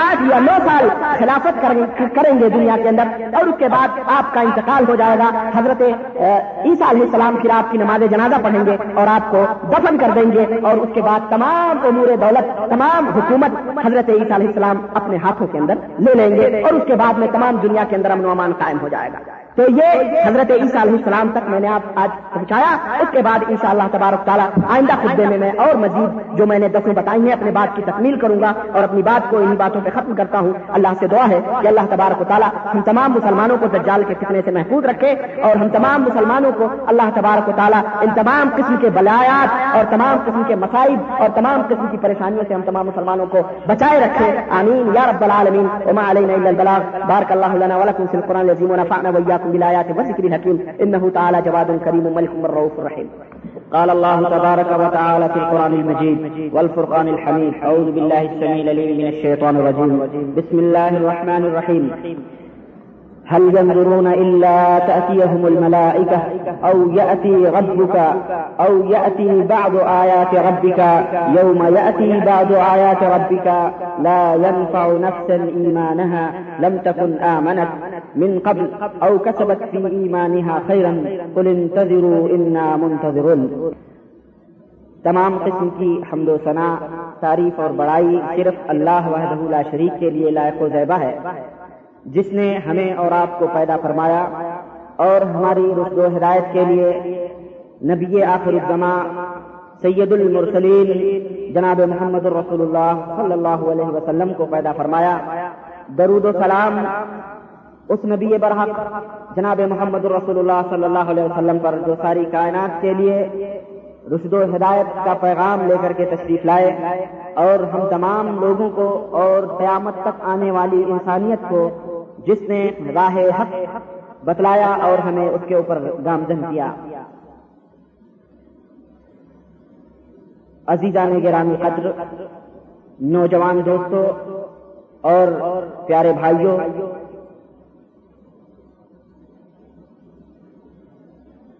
آج انشاء اللہ تبارک و تعالی اپنے موضوع کی تکمیل قیامت کی بڑی نشانیوں کے تعلق سے آج اس موضوع کی تکمیل انشاءاللہ اللہ کروں گا۔ اللہ کے توفیق سے چند نشانیاں باقی ہیں، ان نشانیوں کے اوپر روشنی ڈالوں گا۔ ایک بات سمجھنے کی ہے، وہ یہ کہ یہ جو نشانیاں بیان کی جا رہی ہیں، یہ احادیث اور قرآن کی آیتوں کی روشنی میں جو علامتیں قیامت کے قریب ہونے کی یا قیامت آنے کی بتلائی جا رہی ہیں۔ ہو سکتا ہے کہ ہم میں سے کچھ لوگ یہ سوچتے ہوں کہ یہ بعد میں آنے والی چیزیں ہیں، ابھی تو نہیں آئی ہوئی ہیں۔ پھر ہمارا اس سے کوئی تعلق نہیں ہوا ہے یہ جب جو لوگ آئیں گی جو نسلیں، وہ اس کو جو ہے اپنے زمانے میں دیکھیں گی تو اس طرح سے وہ عمل کریں گی۔ لیکن نہیں، ہمیں یہ نہیں سوچنا چاہیے۔ اللہ کے رسول صلی اللہ علیہ وسلم ہمیشہ اپنے صحابہ کو یہ فرماتے تھے کہ بادر بالعمال بادر بالعمال۔ میرے صحابہ، عمل کرنے میں سبقت حاصل کرو، جلدی کرو، قیامت کے آنے سے پہلے۔ اور آج چودہ سو برس گزر گئے۔ یہ کوئی ضروری نہیں ہے۔ کہ نشانیاں ظاہر ہونے کے لیے بہت مدت چاہیے۔ کل بھی کل سے ہی نشانیاں شروع ہو سکتی ہیں۔ اللہ رب العزت کل سے شروع کر سکتا اور کبھی بھی یہ قیامت آ سکتی اور ہم اسی امید میں بیٹھے رہیں کہ جب آئے گی اللہ کی نشانی تو دیکھا جائے گا ہم کہاں اس کے لپیٹ میں آئیں گے۔ ایسی بات نہیں۔ اسی بات کو اللہ تبارک و تعالیٰ نے جو میں نے آیت تلاوت کی اس میں ذکر کیا ہے کہ حل ینظرون اللہ تعطیہم الملائکہ۔ یہ لوگ ملائکہ کے آنے کا انتظار کر رہے ہیں۔ ایمان لانے کے تعلق سے، عمل صالح کرنے کے تعلق سے اس بات کا انتظار کر رہے ہیں کہ موت کے فرشتے آ جائیں۔ تب یہ عمل کریں۔ تب یہ، جو ہے اللہ کے اوپر ایمان لائیں۔ اور یا رب کا یا اس وقت ایمان لائیں گے جب ان کا رب ان کے پاس آ جائے گا۔ کیا اس بات کا وہ انتظار کر رہے ہیں؟ او یا باد آیا تو رب کا یا اس دن کا انتظار کر رہے ہیں جب جب تمہارے رب کی بعض نشانیاں آ جائیں گی، کب کا یہ انتظار کر رہے ہیں؟ کیوں نہیں نیک عمل کر رہے ہیں؟ کیوں نہیں اللہ رب العزت کے حکام کی پابندی کرتے ہیں؟ کیوں نہیں اللہ رب العزت کے اوپر ایمان لاتے ہیں؟ یہ کس بات کا انتظار کر رہے ہیں؟ پھر اللہ رب العزت نے فرمایا یو میاتی باب آیا کا اور اس دن جب تیرے رب کی، تمہارے رب کی بعض عظیم نشانیاں ظاہر ہو جائیں گی لا ينفع نفسا ایمانها۔ پھر کسی کا ایمان لانا کوئی معتبر، کوئی فائدے مند نہیں ہوتا۔ جب اللہ کی بعض نشانیاں، بڑی نشانیاں ظاہر ہو جائیں گی، تو پھر کوئی شخص اگر ایمان لائے، تو اس کے ایمان کا کوئی فائدہ نہیں۔ نہیں یا وہ شخص ایمان والا تھا، لیکن نیک امال نہیں کرتا تھا۔ اللہ کے احکام کی پابندی نہیں کرتا تھا۔ اب جب وہ نشانی ظاہر ہو جائے گی، تو پھر اس وقت عمل صالح کرنا بھی کوئی فائدہ نہیں دے سکتا۔ کوئی فائدہ اس کا نہیں ہو سکتا۔ لا ينفع نفسا ایمانها لم تكن آمنت من قبل او كسبت في ایمانها خيرا یا ایمان والا ایمان والا آدمی ہو لیکن عمل صالح اس نے نہ کیا ہو، کوئی بھلائی نہ سمیٹا ہو، تو پھر اس وقت ایمان لانا اس کا کوئی فائدہ نہیں دے گا۔ کل انتظر ان منتظر اے میرے نبی، ان سے کہہ دیجیے کہ آپ تم لوگ ان وقتوں کا انتظار کر رہے ہو۔ انتظار کرو، ہم بھی انتظار کر رہے ہیں۔ ہمارے پاس تم کو آنا ہے، ہم بھی انتظار کر رہے ہیں۔ پھر آؤ گے تو پھر ہم تم سے نپٹ لیں گے، پھر ہم سمجھ لیں گے اچھی طرح۔ تو قیامت کے آنے سے پہلے یا اس کی نشانیاں ظاہر ہونے سے پہلے ہمیں یہ عبرت اور یہ نصیحت لے لینی چاہیے اور اللہ رب العزت کا شکر گزار ہونا چاہیے کہ اللہ تبارک و تعالیٰ کا کتنا کرم اور اس کی رحیمی اور اس کی اس کی غفاریت دیکھو کہ اس اللہ نے اپنے نبی کو بھیج کے ہمیں ہر ہر بات سے اطلاع کر مطلع کر دیا۔ قیامت تک کے آنے والی چھوٹی سے چھوٹی نشانیاں، بڑی سے بڑی نشانیوں تک کو ہم کو سمجھا دیا ہے اور بتلا دیا ہے کہ دیکھو یہ یہ چیزیں آنے والی ہیں۔ اب ان کی روشنی میں تم اپنی زندگی کا خاصا مرتب کرو اور اپنے اعمال کا جائزہ لو اور اللہ رب العزت کے احکام کی تم کتنی پابندی کرتے ہو اس کو دیکھو۔ تو یہ نشانیاں ہمیں اس بات کی دعوت دیتی ہیں کہ ہم اللہ کے احکام پر اور اس کے نبی کے فرمان کو لادی پکڑیں اور ان کے فرمان کے اوپر چلیں۔ یہ ہمیں اس سے دعوت ملتی پچھلے خطبے میں میں نے حضرت عیسیٰ علیہ السلام تک آپ کو پہنچایا تھا کہ حضرت عیسیٰ علیہ السلام ظاہر ہوں گے۔ حضرت امام مہدی علیہ السلام جب انتقال کر جائیں گے، ان کو دفن کرنے کے بعد میں تمام قسم کی حکومت اور تمام قسم کے یعنی امور جو ہیں نظم و نسق کے اور رعایا کے تمام چیزیں حضرت عیسیٰ علیہ السلام والسلام کے ہاتھ میں آ جائیں گی اور پوری ذمہ داریاں حضرت عیسیٰ علیہ السلام سنبھالیں گے۔ صحیح مسلم کے اندر حضرت جابر بن عبداللہ رضی اللہ تعالیٰ عنہ کی روایت ہے، کہتے ہیں کہ سمعت النبی صلی اللہ علیہ وسلم، میں نے نبی کریم صلی اللہ علیہ وسلم کو فرماتے ہوئے سنا کہ لا تزال طائفة من امتی یقاتلون علی الحق ظاہرین الى یوم القیامہ۔ کہ میری امت میں ایک جماعت، لا تزال طائفة من امتی، میری امت کی ایک جماعت، میری امت کا ایک گروہ ہمیشہ ہمیشہ حق کے راستے میں جہاد کرتا رہے گا۔ ہمیشہ حق کے راستے میں قتال کرتا رہے گا، جہاد کرتا رہے گا۔ ظاہری نہیں لگی اور وہ ہمیشہ ظاہر اور باہر رہیں گے لوگوں کے درمیان۔ لوگوں کے درمیان ہمیشہ ظاہر رہیں گے۔ قیامت تک کہتے ہیں پین جل عیسیٰ ابن مریم، ان میں حضرت عیسیٰ علیہ السلام آئیں گے۔ فیقول امیر لنا، تو ان اس جماعت کا جو امیر ہوگا، وہ کہے گا چلیے، اب ہمیں نماز پڑھائیے۔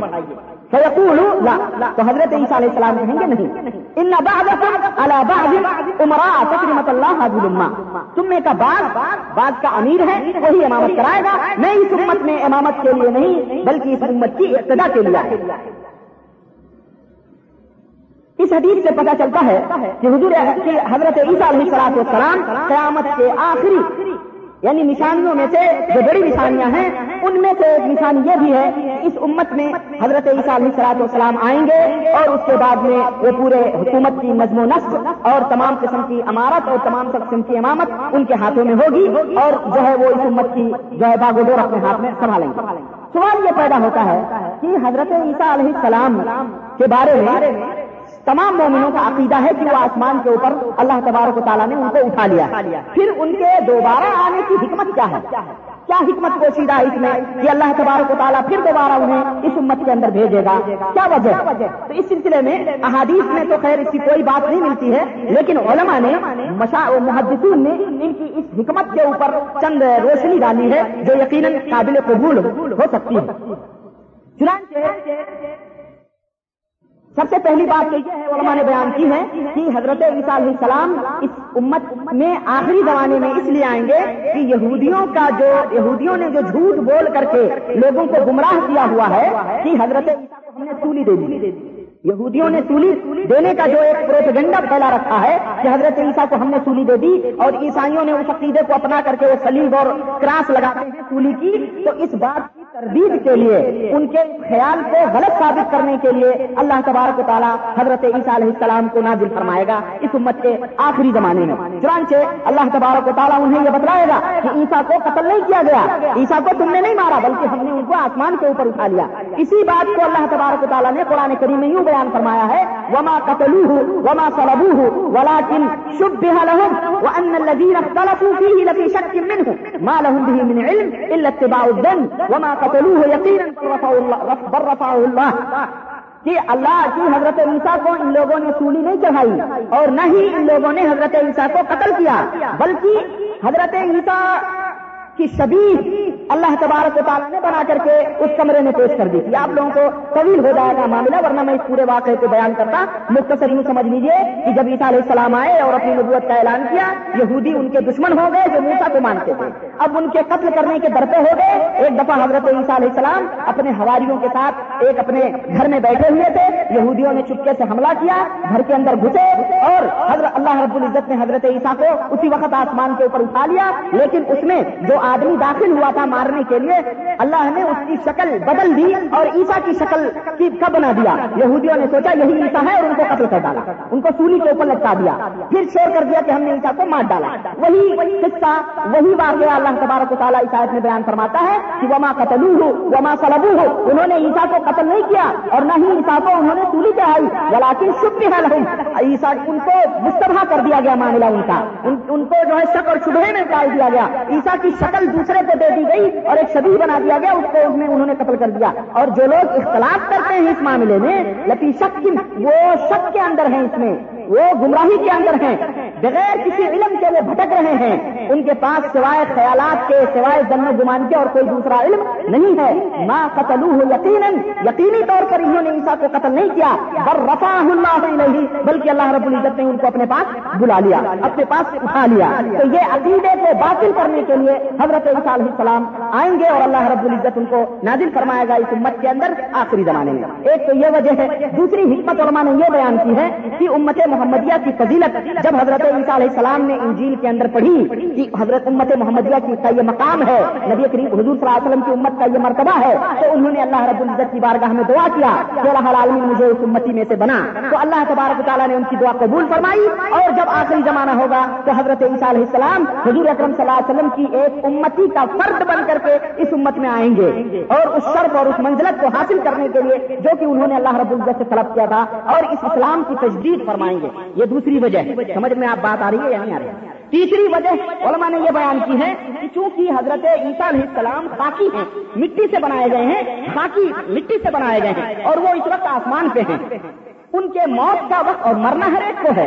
اللہ تبارک تعالیٰ نے قرآن کے اندر کل من علیہ خان کا لفظ استعمال کیا ہے۔ کائنات کا ہر ذرہ فنا ہونے والا ہے، سوائے اللہ رب العزت کے۔ کل نفس ذائقۃ الموت، ہر نفس کو موت کا مزہ چکنا ہے۔ تو جو ہے سوائے اللہ رب العزت کے، ہر ہر نفس کو موت آئے گی۔ اس لیے اللہ تبارک و تعالیٰ جب ان کی موت کا وقت قریب آئے گا، تو نبی کریم صلی اللہ علیہ وسلم کے آخری زمانے میں حضرت عیسیٰ علیہ السلام کو اللہ تبارک تعالیٰ اس دنیا میں اتارے گا۔ اس وقت ان کی عمر جو ہے سینتیس برس بعد روایتوں کے اندر آتا ہے کہ جب اللہ نے ان کو اٹھایا تھا تو سینتیس برس تھی اور سات سال حکومت کریں گے ملا کے چالیس برس ہو جائے گی۔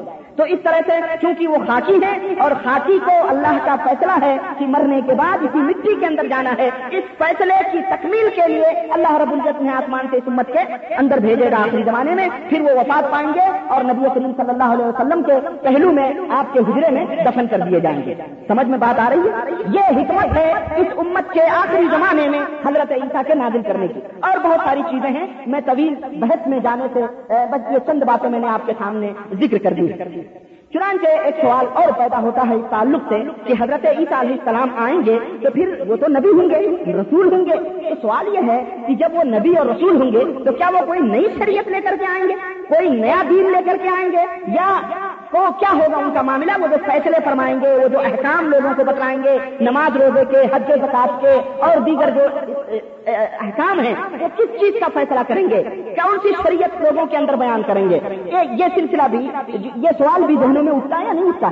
چنانچہ میں آپ کو بتاؤں کہ احادیث سے ثابت ہے، صحیح احادیث سے کہ اللہ کے رسول صلی اللہ علیہ وسلم فرماتے ہیں کہ وہ آئیں گے اس دنیا میں حضرت عیسیٰ علیہ السلام کوئی نئی شریعت لے کر کے نہیں آئیں گے۔ کوئی نیا دین لے کر کے نہیں آئیں گے، بلکہ یہی دین محمدی صلی اللہ علیہ وسلم ہوگا، یہی نبی کریم صلی اللہ علیہ وسلم کی شریعت ہوگی، جس شریعت کو وہ اس دنیا کے اندر نافذ کریں گے اور اسی حساب سے فیصلہ کریں گے۔ اسی حساب سے احکام جاری کریں گے۔ اسی حساب سے جو ہے، دین کو پھیلائیں گے۔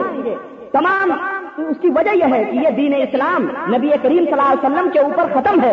اللہ کے رسول صلی اللہ علیہ وسلم کے بعد اب کوئی نیا دین نہیں آنے والا، نہ کوئی نیا نبی آنے والا ہے، نہ کوئی نئی شریعت آنے والی ہے۔ یہ نبی کریم صلی اللہ علیہ وسلم کے اوپر یہ دین ختم ہے اور یہ دین قیامت تک باقی رکھنے رہنے والا ہے۔ بس حضرت عیسیٰ کیونکہ اس فضیلت کو لینے کے لیے اس امت میں آئیں گے، تو اسی نبی کی شریعت کے حکم کے پابند ہوں گے اور اسی نبی کے دین اور مذہب اور اسی کے احکام کو لوگوں کے اندر فرما جو ہے نافذ کریں گے۔ صحیح مسلم کے اندر حضرت ابو حریر رضی اللہ تعالیٰ عنہ سے مروی ہے کہ ان رسول اللہ صلی اللہ علیہ وسلم قال کہ اللہ کے رسول صلی اللہ علیہ وسلم نے فرمایا، کیف انتم اذا نزل فیکم ابن مریم و امامکم منکم؟ میرے صحابہ، ذرا سوچو تو صحیح، تمہاری اس وقت کیا حالت ہوگی جب تم میں عیسیٰ ابن مریم آئیں گے اور تمہاری وہ امامت کریں گے؟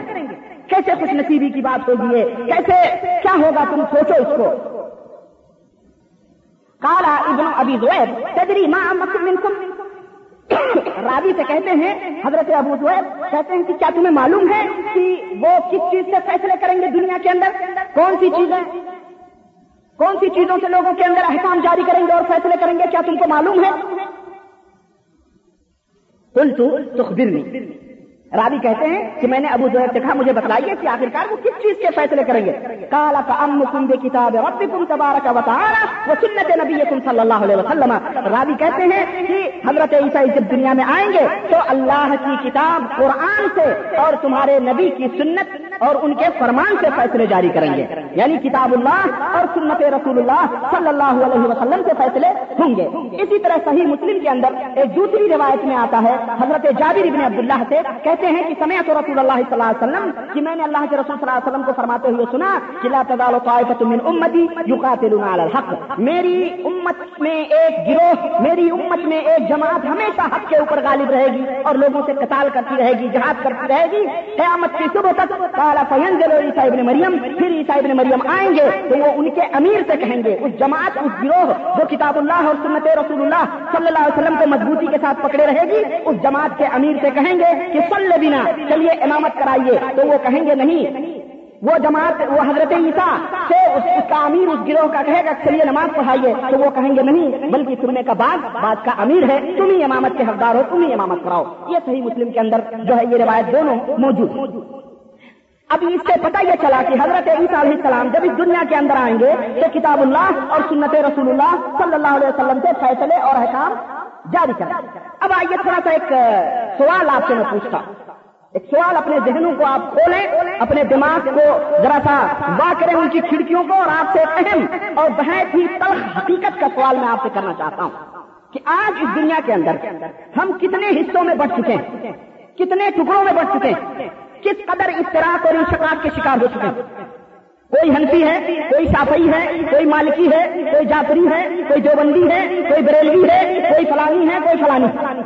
ہے کہ نہیں؟ کتنے جماعتوں میں ہم بڑھ چکے سوال یہ ہے کہ آج تو ہم ایک دوسرے کے پیچھے نماز پڑھنے کو حرام قرار دیتے ہیں۔ دیوبندی بریلی کو کافر کہتا ہے، بریلوی؟ دیوبندی کو کافر کہتا ہے۔ جعفری ان کو کافر وہ ان کو کافر۔ یعنی یہ ہنفی شافئی مالکی شافئی کا ہنفی کہتے ہیں شافئی کی لڑکی، لاؤ اس شرط کے اوپر کہ جیسے اہل کتاب کی لڑکی سے تم بیاہ کرتے ہو۔ اور اپنی لڑکی شافئیوں کے اندر مت دو۔ یہ عقیدہ ہنفیوں کا ہے کہ شافئی اہل کتاب کی طرح نوز دلنا ہے تو یہ عقیدے یا یہ نظریے یا یہ افکار جو ہم نے بانٹ رکھے ہیں، میں ایک سوال آپ سے کرتا ہوں کہ جب حضرت عیسیٰ ابن مریم اس دنیا کے اندر آخری زمانے میں آئیں گے، تو میں آپ سے پوچھتا ہوں کہ وہ کون سی فقہ سے فیصلہ ثابت فرمائیں؟ وہ کون سی فقہ ہوگی؟ فقہ حنفی سے فیصلہ فرمائیں گے، یا فقہ جعفری سے فیصلہ دیں گے، یا فقہ جعفری سے فیصلہ دیں گے، یا فقہ مالکی چلائیں گے، یا فقہ حمدلی چلائیں گے، کون سی فقہ سے فیصلہ دیں گے؟ ظاہر ہے، چاروں فقہ آپس میں مختلف ہیں، اور ہمارا یہ عقیدہ ہے، اور آپ سب کا، ہمارا تو نہیں، بلکہ بعض لوگوں کا یہ عقیدہ ہے کہ چاروں کے چاروں امام بڑھا اور چاروں کے چاروں مسلح بڑھا تو سوال یہ ہے کہ وہ کون سے مسلح کو لے کر کے اس دنیا میں نافذ کریں گے؟ میں آپ سے سوال کرتا ہوں۔ کچھ بات سمجھ میں آ رہی ہے؟ کون سا وہ مسلح ہوگا؟ کون سے وہ حکام ہوں گے جو حضرت عیسیٰ علیہ السلام اس دنیا کے اندر نافذ کریں گے؟ آیا وہ یہ صحیح ہوں گے؟ یہ فقہ جو آج ہم نے بنا رکھی ہے، ان احکامات کو اس دنیا کے اندر شادر کریں گے۔ یا نبی رحمت صلی اللہ علیہ وسلم کی ان حدیثوں کی روشنی میں وہ کتاب اللہ اور سنت رسول اللہ کو نافذ کریں۔ گے اور آپ کو میں ایک اور بھی حقیقت بتاؤں۔ اور بڑے ظلم کی بات ہے اور یہاں کی افسوس کی بات ہے کہ بعض نام نہاد ملاؤں نے اور مولویوں نے اور علامہ بننے والوں نے نوز باللہ اتنی جرات کر دی، اتنی جرات کر دی کہ خدا کی قسم ہے، اپنی کتابوں میں یہ لکھ دیا کہ جب حضرت مہدی علیہ السلام آئیں گے، حضرت عیسیٰ علیہ السلام آئیں گے، تو وہ دونوں کے دونوں ہنفی ہوں گے۔ اپنے مذہب کے نشے میں، اپنے مذہب کو غالب کرنے کے غرور میں انہوں نے حدیثیں گڑھی۔ حضرت شاف امام شافعی کو جاہل گوار اور قیامت کے دن اللہ کی بارگاہ میں معاوضہ کرنے والا تک بنا دیا گیا اور بیوقوف تک کہا گیا نور الانوار کی عبارت کے اندر، یہ عبارت منقول ہے فقہ ہنسی کے اندر۔ اور فقہ ہنسی کو لوگوں کے ذہنوں کے اوپر غالب کرنے کے لیے یہاں تک کہہ دیا گیا کہ حضرت عیسیٰ علیہ السلام جب اس دنیا میں آئیں گے تو حنفی فقہ کو مانیں گے اور حنفی فقہ کو جو ہے دنیا کے اندر نافذ کریں گے۔ افسوس اور در افسوس ان کی عقل پر اور ان کی جہالت پر۔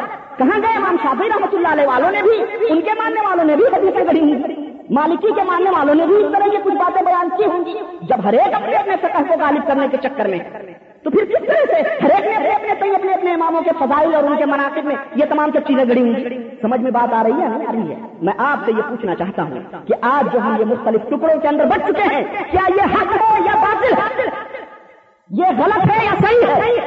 احادیث کی اس روشنی میں، نبی کریم صلی اللہ علیہ وسلم کے اس فرمان کی روشنی میں کہ حضرت عیسیٰ آئیں گے تو میری کتاب اللہ کی کتاب اور میری سنت کو نافذ کریں گے۔ اور آج کل کا مولوی اپنی کتابوں میں لکھتا ہے کہ وہ ہر کی پرکار کو نافذ کریں گے۔ کوئی کہتا ہے شافی نافذ کریں گے۔ اور آپ کو میں بتاؤں کہ آج اپنے یہاں جو اسلامی ممالک بولے جاتے ہیں افغانستان کے اندر کچھ دن پہلے ایک ہفتہ، دس دن پہلے کی بات ہے، اخبار کے اندر، عربی اخبار کے اندر یہ بیان آیا تھا کہ ابھی تو خیر وہ آزاد ہوئے ہیں، واپس میں کٹ مر رہے ہیں، اللہ تعالیٰ انہیں ہدایت دے۔ اور وہ جو ہے صحیح راستے پر آئے۔ ان کے بیان آیا تھا کہ اس افغانستان کے اندر جو اسلامی حکومت ہوگی، وہ اسلامی حکومت چکہ ہنفی کو نافذ کرے گی۔ کس کو نافذ کرے گی؟ چکہ ہنفی کو نافذ کرے گی ہنفیا پتہ چلے گی۔ کہاں گیا قرآن و حدیث؟ کہاں گئے کتاب و سنت یہ اسلام کے اوپر جینا اور مرنا ہے یا سکھوں کے اوپر جینا مرنا؟ پاکستان کے اندر مطالبے ہوتے ہیں کہ جی شیعہ کہتے ہیں جی سطح ہم جعفری نافذ کرو سطح جعفری نافذ کرو، کانفرنسیں ہوتی ہیں، نہیں ہوتی ہیں؟ پاکستانی اخوان اچھی طرح جانتے ہیں سنی جو نام نہاد سنی ہے بیچارے، وہ کہتے نہیں جی سطح ہم سے نافذ کرو، آپس میں جنگیں بھی ہوتی ہیں، لڑائیاں بھی ہوتی ہیں، بم بھی پھوڑے جا رہے ہیں، دوسرے کو سوٹ بھی کیے جاتے ہیں وہ کہہ رہا سطح جعفری نافذ کرو، یہ کہہ رہا سطح ہم سے جافی ہمارے یہاں ہندوستان میں طلاق کے مسئلے پر، مسلم پرسن اللہ کے مسئلے پر ہندوستان کے اندر بہت سارے ملے بیٹھ بیٹھ کر کے چیختے اور چلاتے ہیں۔ کہتے ہیں جی مسلم پرسن اللہ کے اندر جان دے دیں گے، آپ کو پتا ہے؟ کہ مسلم پرسن اللہ کیا ہے؟ مسلم پرسن اللہ ہدایہ کا نام ہے۔ مسلم پرسن اللہ فتح عالمگیری کا نام ہے۔ مسلم پرسن اللہ شامی وغیرہ کا نام ہے۔ یہ تمام سب مسلم پرسن تک ہنسی ہے، جس کے اندر کتاب و سنت کے علاوہ سب کچھ موجود ہے۔ جس کے اندر قرآن و حدیث کے علاوہ سب کچھ موجود ہے، قرآن و حدیث نہیں ہے۔ اس کے لیے ہمارے یہاں کانفرنسیں ہوتی ہیں، قرارداد پاس کی جاتی ہے۔ عورتوں نے مطالبے کیے کہ ہمارے طلاق کے مسئلے کتاب و سنت کی روشنی میں ہوں گے۔ ملے چیخ رہے ہیں کہ نہیں جی شکے ہنسی کے مطابق ہوں گے، کتاب و سنت نہیں۔ تم کیا جانو کتاب و سنت؟ بحث چل رہی ہے، آپ کو معلوم ہونا چاہیے۔ انڈیا کے اندر بڑی لمبی چوڑی بحث چل رہی ہے اس وقت۔ تو یہ شکلوں کے پیچھے نیلسن منڈیلا منڈیلا سے کچھ لوگوں نے ملاقات کی جب وہ صدر بنا دیا گیا۔ ابھی پندرہ بیس دن پہلے کے اخبار میں میں نے پڑھا۔ وہاں جا جا کر کے انڈیا سے پاکستان کے حنفی علماء پہنچے اور انہوں نے کہا کہ ہم ایک اسلامی مسلمان جو یہاں رہ رہے ہیں آپ کے جنوب افریقہ کے اندر، ان کے اندر ایک اسلامی عدالت قائم کرنا چاہتے ہیں۔ لوگوں نے کہا، کون سی عدالت قائم ہوگی؟ بولے، ہر ایک مذہب والا اپنے اپنے مذہب کے علماء کو قاضی مقرر کرے گا اور ہر مذہب کے اعتبار سے فیصلے ہوں گے۔ ہنفی ہنفی اعتبار سے شابئی صاحب، کوئی اختلاف نہیں ہوگا۔ یہ مر رہے ہیں کس کے لیے ہنسی کے نفاذ کے لیے، نہ کہ اللہ اس کے رسول کے کتاب کو نافذ کرنے کے لیے۔ یہ گمراہیت ہے۔ کوئی سطح نہیں چلے گی۔ کوئی شریعت نہیں چلے گی سوائے نبی کریم صلی اللہ علیہ وسلم کی۔ لائی ہوئی شریعت کے اپنے ذہنوں کو چھوڑ، اپنے ذہنوں کو کھولو کہ کسی سطح کی بالادستی کے لیے زندہ مت رہو۔ زندہ رہو تو سطح محمدیہ کی بالادستی کے لیے زندہ رہو۔ نبی کریم صلی اللہ علیہ وسلم کی سنت کے لیے کٹو مرو۔ اللہ کی کتاب کے فرمان کے لیے زندہ رہو۔ ورنہ ان لوگوں کے چکروں میں پڑھ کے اپنی جان کو بھی ضائع کرو گے اور حرام موت حرام موت مر جاؤ۔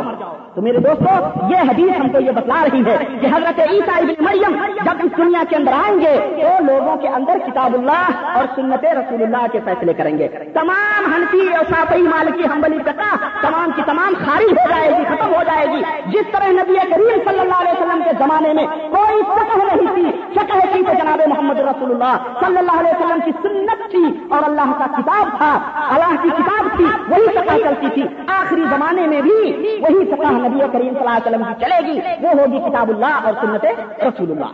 بیچ کے اندر گھٹالا ہو رہا ہے، بس۔ آخر شروع میں صحیح شریعت، حضرت عیسیٰ آئیں گے، صحیح شریعت، یہ بیچ میں ملاؤں نے گھٹالا کر رکھا ہے۔ اللہ تعالیٰ اس میں بھی ہمیں گھٹالے سے محبوب رکھے۔ آمین یا رب العالمین۔ تو کہنے کا مطلب یہ ہے کہ حضرت عیسیٰ علیہ السلام حدیثوں کی روشنی میں احادیث صحیح آتے یہ ثابت ہے کہ جب تشریف لائیں گے تو شریعت محمدیہ کو نافذ کریں گے اور شریعت محمدی وہ ہے جو کتاب اللہ اور سنت رسول اللہ صلی اللہ علیہ وسلم ہے۔ ہمیں اور آپ کو اللہ تبارک و تعالیٰ تمام فرقے بندیوں سے حنفیت شافعیت مالکیت، دیوبندیت، بریلویت رضا خانیت تبلیغیت، موجودیت، نہ جانے کیا کیا، جو کچھ بھی ہے، ان تمام جماعتوں اور فرقوں سے اللہ ہم تمام مسلمانوں کو محفوظ رکھے اور ہمیں اور آپ کو کتاب و سنت پر اور صحیح صحیح احادیث پر عمل کرنے کی توفیق عطا فرمائے۔ آمین یا رب العالمین۔ ان تمام سب فرقوں کو چھوڑ کے نبی کریم صلی اللہ علیہ وسلم کی سنت کو لازم پکڑو اور اللہ کی کتاب کو لازم پکڑو۔ یہی ایک جماعت ہوگی جو قیامت تک غالب رہے گی اور آج بھی غالب ہے الحمد للہ قیامت تک غالب رہے گی اور حق کا ڈنکا پیٹتی رہے گی اس کائنات کے اندر۔ اس کو کوئی بھی شکست نہیں دے سکتا ہے۔ کتاب و سنت کے ماننے والوں کو، کائنات کا کوئی بھی ملا، کوئی بھی مفتی، کوئی بھی محدث سے مقلد ہوگا، وہ کبھی بھی شکست نہیں دے سکتا ہے۔ الحمدللہ۔ اور آج بھی وہ غالب اور باہر ہے دنیا کے اندر داخل بھی اور معروف اور مشہور بھی۔ تو اللہ تبارک تعالیٰ ہم تمام لوگوں کو کتاب و سنت پر چلنے کی توفیق عطا فرمائے۔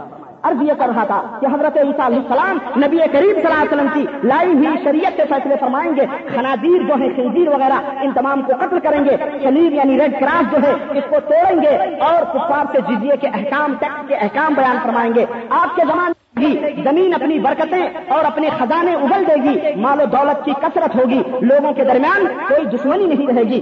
مسمد احمد کے اندر حضرت ابو حریرہ سے روایت ہے کہ نبی کریم صلی اللہ علیہ وسلم فرماتے ہیں کہ تکاؤ تکاؤ الامنۃ علی الارض۔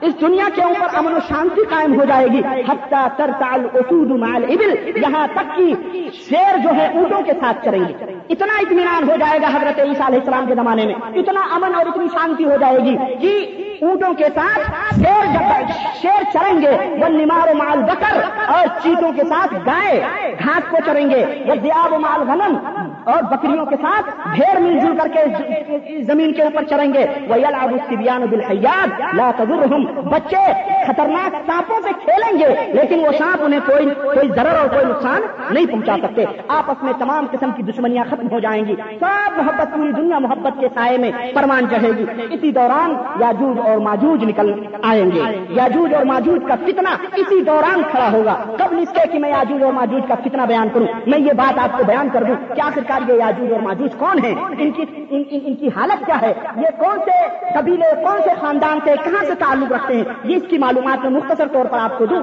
طویل بحث بہت ہے لیکن میں بالکل شارٹ میں آپ کو میں بتاؤں کہ یہ یاجوج اور ماجوج بہت سارے لوگ یہ سوچتے ہوں گے کہ جس طرح منکر اور نکیر۔ دو فرشتے ہیں ایک کا نام منکر ایک کا نام نکیر۔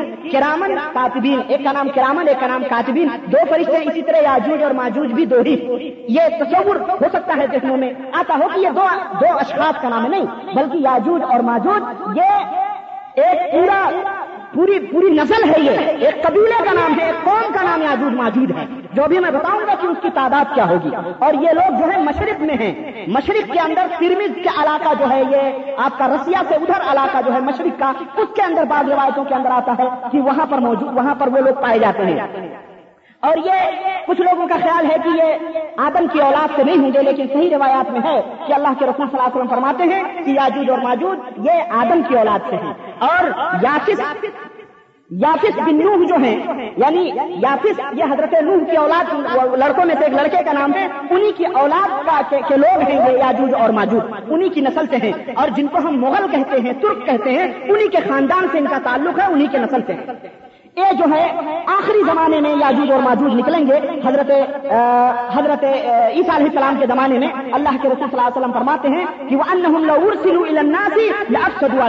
اگر ان کو نکال دیا جائے، چھوڑ دیا جائے اس دنیا میں، تو لوگوں کی زندگی وہ تنگ کر دیں گے۔ اتنے خطرناک لوگ وہ آئے ان میں کا جب کوئی مرے گا تو اپنے پیچھے ہزاروں اولاد چھوڑ کے جائے۔ اتنی کثیر تعداد ان کی ہوگی۔ ان کی شکلیں، ان کی صورتیں چوڑی ہوں گی، ان کے ناک چپتے ہوں گے، ان کی آنکھیں چھوٹی چھوٹی ہوں گی اور انہیں ترک، جنہیں مغلوں میں سے ہوں گے، جنہیں ترک کہا جاتا ہے۔ اور کچھ روایات میں آتا ہے، جو روایات صحیح نہیں ہے بلکہ ضعیف روایات ہیں، اور باتیں لوگ کہتے ہیں کہ ان کے قد نہایت چھوٹے چھوٹے ہوں گے۔ وہ بالشت یا دو بالشت کے ہوں گے۔ اور بعض روایتوں میں آتا ہے کہ ان کے قد جو ہوں گے، وہ چاول کے جو درخت ہوتے ہیں، دھان جن کو کہا جاتا ہے، ان کے برابر ان کے قد ہوں گے۔ بعض لوگ کہتے ہیں کہ بعض اتنے چھوٹے ہوں گے اور ان کے کان اتنے بڑے بڑے ہوں گے کہ وہ اپنے کانوں کے اندر لپیٹ کے اور اوپر سے اوڑھ کے سو جائیں گے۔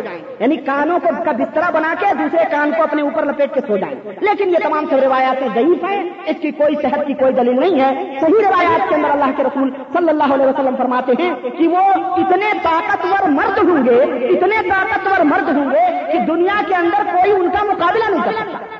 یاجوج اور ماجوج کا کوئی مقابلہ نہیں کر سکتا ہے، وہ اتنے طاقت ہو تو اگر کوئی آدمی بالش دو بالش کا ہو اور کوئی آدمی چار فٹ کا ہو یا عالم چلنا کی طرح ہو، تو بتاؤ کہ اس کو تو نیچے ہی پیر ہی سے دبا دے گا، اس کو ختم ہو جائے۔ ہاں؟ کہاں سے؟ آپ لوگوں کے سامنے ایک بالش یا دو بالش آدمی کی کیا قیمت ہو سکتی ہے؟ ہاتھی میں دبا کر کے اٹھا کے پھینک دے۔ لیکن اللہ کے یہ سب روایات ضعیف ہیں کوئی وہ اہمیت نہیں ہے۔ یاجوج اور ماجوج کا ذکر قرآن کریم کے اندر اللہ رب العزت نے سراہد کے ساتھ کیا ہے اور یہ فرمایا ہے کہ یہ میری نشانیوں میں سے، قیامت کی نشانیوں میں سے ایک عظیم نشانی ہوں گے جو آخری زمانے میں ظاہر ہوں گے۔ اللہ رب العزت نے فرمایا یاجوج و ماجوج من کل حد سلون کہ جب یاجوج اور ماجوج کے لیے دروازہ کھول دیا جائے گا اور انہیں چھوڑ دیا جائے گا تو وہ پوری دنیا کے چاروں طرف سے لوگوں کے اوپر پل پڑیں گے۔ اس طرح دوڑ پڑیں گے جیسے شیر بھوکا انسان کے اوپر چھپے مارتے اس طرح سے وہ لوگ چاروں طرف سے نکلیں گے۔ اور یہ یاجود اور ماجود جو ہے یہ حضرت ذوالقرنین جو ہیں، اور سورہ کہت کے اندر آپ آیت پڑھیں، اس کے اندر آپ کو تفصیل ملے گی، پورا واقعہ تفصیل کے اندر سورہ کہت آیت نمبر بانوے اور ترانوے کے اندر آپ دیکھیں، اس کی تفصیل آپ کو ملے گی کہ وہ ذوالقرنین نے وہ ایک دیوار کھڑی کر دی تھی جس کو پیتل اور لوہے اور پیتل کو پگھلا کر کے اس کو جو ہے وہ دیوار کھڑی کر کے اس کو بند کر دیا تھا یاجود اور ماجود کے دروازے کو اور روایات کے اندر آتا ہے کہ وہ روزانہ اس دیوار کو آ کے چاٹتے ہیں، توڑتے ہیں، کھودتے ہیں، مگر وہ دیوار خود کی نہیں ہے۔ تھوڑی بہت ٹوٹتی ہے، پھر جب واپس چلے جاتے ہیں شام کو، جب پھر واپس دوسرے دن آتے ہیں، تو پھر دیوار ویسے کی ویسی اللہ کے حکم سے ہو جاتی ہے۔ لیکن جب آخری وقت آئے گا، قیامت قریب آئے گی، تو پھر وہ کہیں گے، چلو توڑیں گے اور کہیں گے انشاء اللہ کل جب آئیں گے تو دیوار کو توڑ دیں گے۔ تو جب وہ انشاء اللہ کہہ کے لوٹیں گے تو دیکھیں گے جتنا توڑا تھا اتنی باقی ہے، پھر اس کے بعد توڑیں گے اور اس کے بعد وہ لوگ جو ہے وہاں سے نکل نکل پڑیں گے پوری دنیا کے اندر۔ حضرت عیسیٰ کا زمانہ ہوگا، اللہ رب العزت وہی کرے گا کہ عیسیٰ میرے نیک بندوں کو لے کے کوہ تور کے اوپر چلے جاؤ۔ حضرت عیسیٰ اللہ کے نیک بندوں کو لے کر مومنوں کو لے کے کوہ تور پہ چلے جائیں گے اور وہاں وہ پہنچیں گے کہ ادھر سب سکندری ذوالقرنین کا کی دیوار کو توڑ کر کے یا موجود جو ہے وہ دنیا کے اندر نکل جائیں گے۔ روایات اور ابھی میں نے بتایا کہ وہ روزانہ دیوار کو توڑتے ہیں۔ مگر اللہ کے حکم سے جیسی کی تیسی دیوار قائم و دائم رہتی ہے اور پھر وہ وقت آئے گا کہ جب وہ نکلیں گے اور ان کی اتنی کثیر تعداد ہوگی کہ روایات کے اندر آتا ہے حدیث کے اندر کہ ان کی پہلی جماعت یعنی یاجوج اور ماجوج کا پہلا گروہ جب تبریہ کے سمندر کے پاس پہنچے گا تو اس کا پانی سارے کا سارا پی پی کر کے وہ خشک کر دے گا۔ اتنے زیادہ تعداد کے اندر ہوگی۔ کہ وہ ندی کا پانی، سمندر کا پانی وہ پی پی کر کے خوش کر دیں گے۔ اور پھر پوری دنیا کے اندر فتن و فساد، برپا کریں گے۔ قتل و غارت گری کریں گے۔ یہاں تک کہ ایک زمانہ اور آئے گا اسی میں، اسی وقت حضرت عیسیٰ علیہ السلام اور ان کے جو ساتھی کوہ تور پہ ہوں گے، وہ لوگ پریشان ہو جائیں گے کہ ان کے اندر کھانے کی کمی ہو جائے گی، کھانا پینا کم ہو جائے گا۔ اور جب بھوکوں سے پریشان ہو جائیں گے تو حضرت عیسیٰ علیہ السلام اللہ کی دعا کے لیے جو ہاتھ اٹھائیں گے۔ اور یہ یاجوج و ماجوج جب پوری دنیا کو نیست و نابود کر دیں گے تو یہ کہیں گے یہ نیست و نابود کر کے ملک شام پہنچیں گے۔ جب ملک شام پہنچیں گے تو یہ کہیں گے کہ اب تو دنیا ختم ہو چکی ہے۔ اب ہمارے سوا اس دنیا میں کوئی نہیں ہے۔ اب آسمان کے اوپر رہنے والوں کو ختم کرو۔ وہ تیر ماریں گے آسمان پر۔ تو اللہ رب العزت ان کے تیروں کے اوپر خون لگا کر کے نیچے بھیجے گا۔ تو وہ خوش ہوں گے کہ ہم آسمانوں، ہم آسمان پہ رہنے والوں کو ختم کر رہے ہیں۔ اس طرح ایک مدت تک وہ فتن و فساد برپا کریں گے۔ حضرت عیسیٰ علیہ السلام دعا کریں گے۔ آپ کے ساتھی پیچھے آمین کہیں گے اور دعا کریں گے کہ اللہ اس سے ہم کو نجات دے۔ چنانچہ ایک مرض، ایک بیماری اللہ رب العزت اس دن بھیجے گا، جس کو نغب کہتے ہیں، جو گردن کے اوپر وہ بیماری ہوگی، گردن توڑ بیماری ہوگی اور وہ ایک ہی رات میں سارے کے سارے فنا اور برباد ہوگا اللہ رب العزت ایک ہی رات میں سب کو ختم کر دے گا۔ اس کے بعد میں حضرت عیسیٰ علیہ السلام اپنی جماعت کے ایک آدمی کو بھیجیں گے کہ جاؤ دنیا کے حال معلوم کر کے آؤ کہ دیکھو کہ ختم ہوئے یا نہیں ہوئے۔ جب وہ آئیں گے، تب دیکھیں گے کہ چاروں طرف لاشیں ہی لاشیں بکتی ہوئی ہیں۔ بدبو سے پوری فضا جو ہے بدبودار بن چکی ہے۔ پھر اللہ رب العزت سے دعا کریں گے کہ اللہ اس سے ہمیں نجات دے اس مصیبت سے۔ پھر اللہ رب العزت لمبی گردنوں والی اور بڑی بڑی بڑی چڑیوں اور پرندوں کو اس دنیا کے اندر بھیجے گا۔ وہ پرندے آ کر کے ان کو کھائیں لیں گے، کچھ تو کھائیں گے، کچھ جزیروں میں اور سمندروں میں لے جا کر کے نمکینے نمکینے سمندروں میں لے جا کے ان کو ڈال دیں گے۔ پھر اللہ رب العزت بارش برسائے گا اور ان کے خون اور ان کے پیپ سے، ان کی لاشوں سے یہ زمین پاک کو صاف ہو جائے گی۔ پھر امن و شانتی کا دور چلے گا۔ پھر لوگ خوشحالی اور مسرت کے اندر زندگی گزاریں گے۔ اور اس طرح سے حضرت عیسیٰ علیہ السلام چالیس سال کے اس وقت رہیں گے. اس وقت ان کی عمر چالیس سال کی رہے گی. نکاح کریں گے. ان سے اولاد بھی پیدا ہوگی اور اور جو ہے اس کے بعد میں یہ انتقال کر جائیں گے. ان کی اس کے بعد میں انتقال کر جائیں گے اور پھر حضور اکرم صلی اللہ علیہ وسلم کے حجرے کے اندر وہاں پر جو ہے آپ دفن ہوں گے. آپ کے بعد یمن میں ایک جہجاہ نامی اللہ کے رسول صلی اللہ علیہ وسلم نے ان کا نام بھی بتلایا کہ جہجاہ نامی حضرت عیسیٰ علیہ السلام کے خلیفہ بنیں گے اور وہ خلافت کریں گے. چاروں طرف عدل و انصاف سے خلافت ہوگی اور ان کے مرنے کے بعد پھر اور چند بادشاہ لوگ پیدا ہوں گے۔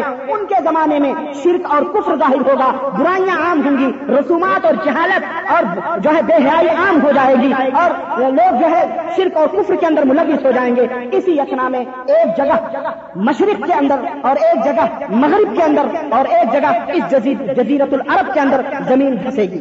زمین دھسے گی اور یہ دھسنا کوئی عام دھسنا نہیں، بلکہ وہ بہت عظیم حادثہ ہوگا۔ اللہ کے رسول صلی اللہ علیہ وسلم فرماتے ہیں، حضرت ام سلمہ سے مروی ہے اور تبرانی اوسط کی روایت ہے، کہتی ہے کہ میں نے اللہ کے رسول صلی اللہ علیہ وسلم کو سنا کہ سیقول بعد میرے بعد، میرے مرنے کے بعد میں مشرق کے اندر زمین دھسے گی، مغرب کے اندر زمین دھسے گی۔ وہ خط کی جزیرت العرب، اور جزیرت العرب کے اندر زمین دھسے گی۔ کل تو یا رسول اللہ، میں نے کہا، اے اللہ کے رسول، کہ کیا صالحین نیک لوگ موجود رہیں گے؟ اس کے باوجود بھی زمین دھسے گی۔ اللہ کے رسول صلی اللہ علیہ وسلم فرماتے ہیں کہ جب خباستیں، بے حیاں عام ہو جائیں گی، تب زمین دھسے گی۔ صالحین بھی رہیں گے، لیکن بے حیاں عام ہوں گی اس وقت تین جگہوں کے اوپر زمین دھسے گی۔ یہ تینوں زمینیں بہت عظیم پیمانے کے اوپر دھسیں گی۔ ایک مغرب میں، ایک مشرق میں اور ایک جزیرت العرب میں۔ اسی وقت اسی وقت یہ بھی نشانی ظاہر ہوگی کہ ایک دھواں نکلے گا۔ جب یہ تینوں جگہیں زمینیں دھس جائیں گی تو ایک نشانی یہ بھی ظاہر ہوگی کہ ایک دھواں نکلے گا۔ پوری زمین، پوری دنیا کو وہ دھواں اپنی لپیٹ میں لے لے گا۔ پوری زمین پر وہ چھا جائے گا۔ لوگ تنگ آ جائیں گے۔ پکے معاہد جو ہیں پکے معاہد مسلمان جو ہوں گے، مومن جو ہوں گے، ان کو یہ دھواں صرف اتنا متاثر کرے گا جیسے کہ کسی آدمی کو زکام آتا۔ لیکن کافر اور مشرق اور منافقین جو ہوں گے، وہ نام نہاد کے جو مسلمان اور کفار ہوں گے، ایسے بے ہوش ہو جائیں گے کہ کوئی ایک دن میں، کوئی دو دن میں، کوئی تین تین دن تک بے ہوش رہے گا اور اس کو خبر نہیں رہے گی اور وہ ہوش میں ہوشیار ہوگا۔ یہ دھواں چالیس روز تک پوری دنیا کے اوپر اپنے گھیرے میں لیے رہے گا کتنے روز تک؟ چالیس روز تک اپنے گھیرے میں مسلسل پوری دنیا کو اپنے لپیٹ میں لیے رہے گا، پھر اس کے بعد متلا صاف ہو جائے گا۔ چالیس روز کے بعد میں متلا صاف ہو جائے گا، اس کے بعد ذلحجا کے مہینے میں بقرعید کے بعد۔ ذلحجا کے مہینے میں بقرعید کے بعد رات اتنی لمبی ہو جائے گی، اتنی لمبی ہو جائے گی کہ احادیث کے اندر آتا ہے کہ مسافر چلتے چلتے تنگ دل ہو جائے گا، اتنی لمبی ہو جائے گی۔ بچے نیند سے بیدار ہو کر کے چیخنے لگیں گے۔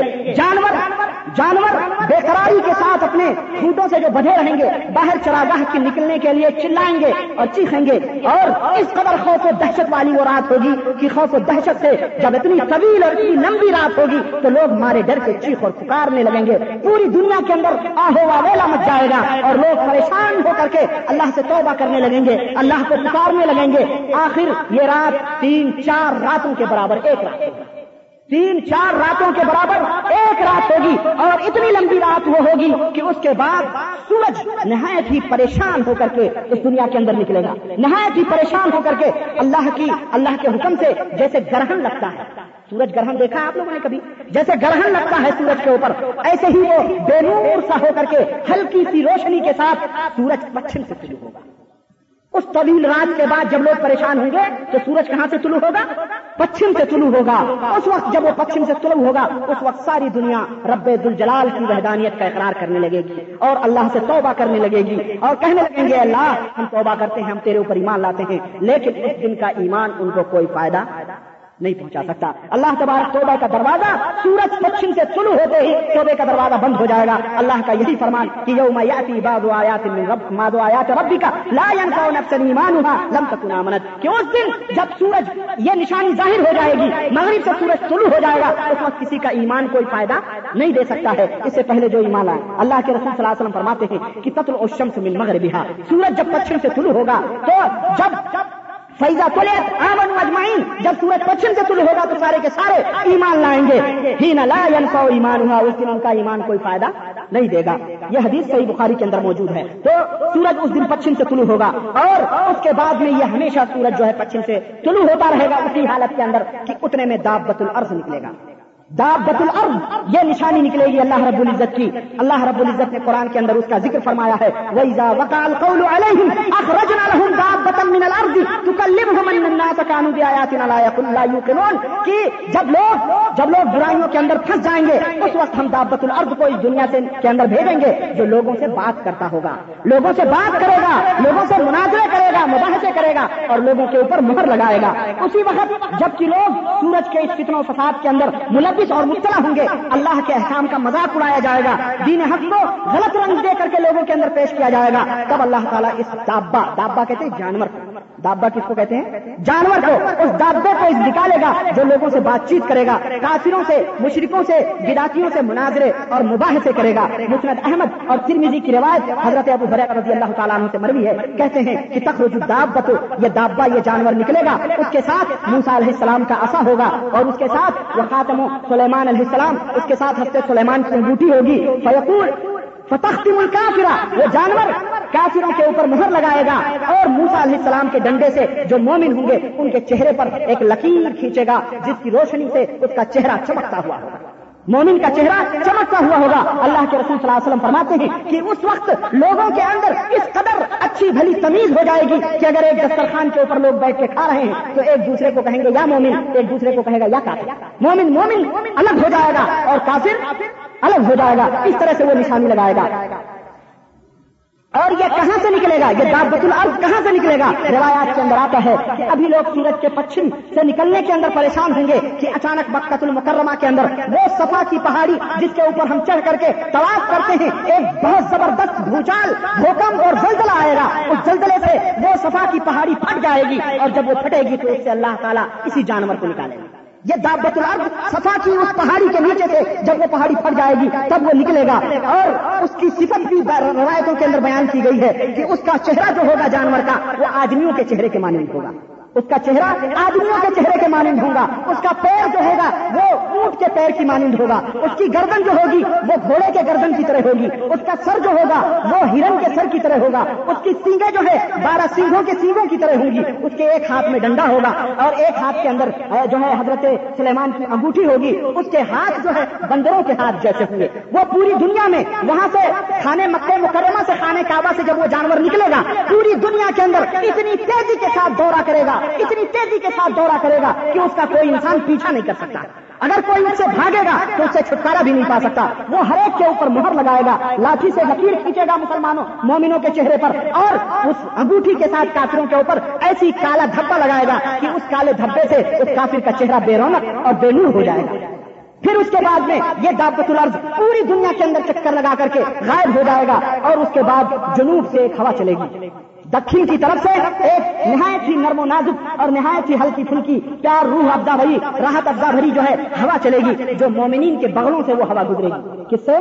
مومنین کے بغلوں سے وہ ہوا گزرے گی، جس کے اندر ان کو درد محسوس ہوگا، جو سب سے پکا مومن ہوگا، وہ پہلے انتقال کرے گا۔ اس کے بعد اس سے کم درجے والا مومن انتقال کرے گا۔ اس کے بعد اس سے کم درجے والا مومن انتقال کرے گا۔ اس طرح سے دھیرے دھیرے اس بیماری کی وجہ سے، اس درد کی وجہ سے سارے مومنین اس دنیا سے فنا ہو جائیں گے۔ اور یہ دنیا جو ہے، اس دنیا سے ختم ہو جائیں گے اور سب کے سب مر جائیں گے۔ اس کے بعد میں جب مومنین مر جائیں گے اور صرف جاہل اور کافر اور مشرق اور منافقین ہی اس دنیا کے اندر رہیں گے، اس وقت جو ہے حبشہ کے لوگوں کا پوری دنیا کے اوپر قبضہ ہو جائے گا۔ حبشہ کے لوگوں کا پوری دنیا کے اوپر قبضہ ہو جائے گا، ان کی حکومت ہر جگہ ہوگی اور حج سے بند ہی چکا ہو چکا ہوگا۔ خانے کعبہ کو ڈھا دیا جائے گا۔ قرآن کریم دلوں سے، زبانوں سے حتیٰ کی ان ورقوں سے مٹ جائے گا، اڑ جائے گا، جہاں کا تھا وہاں چلا جائے گا۔ اور پھر آخرت کا خوف لوگوں کے دلوں سے ختم ہو جائے گا۔ سڑکوں پر، روڈوں پر گدھے اور کتوں کی طرح جناکاریاں ہوں گی۔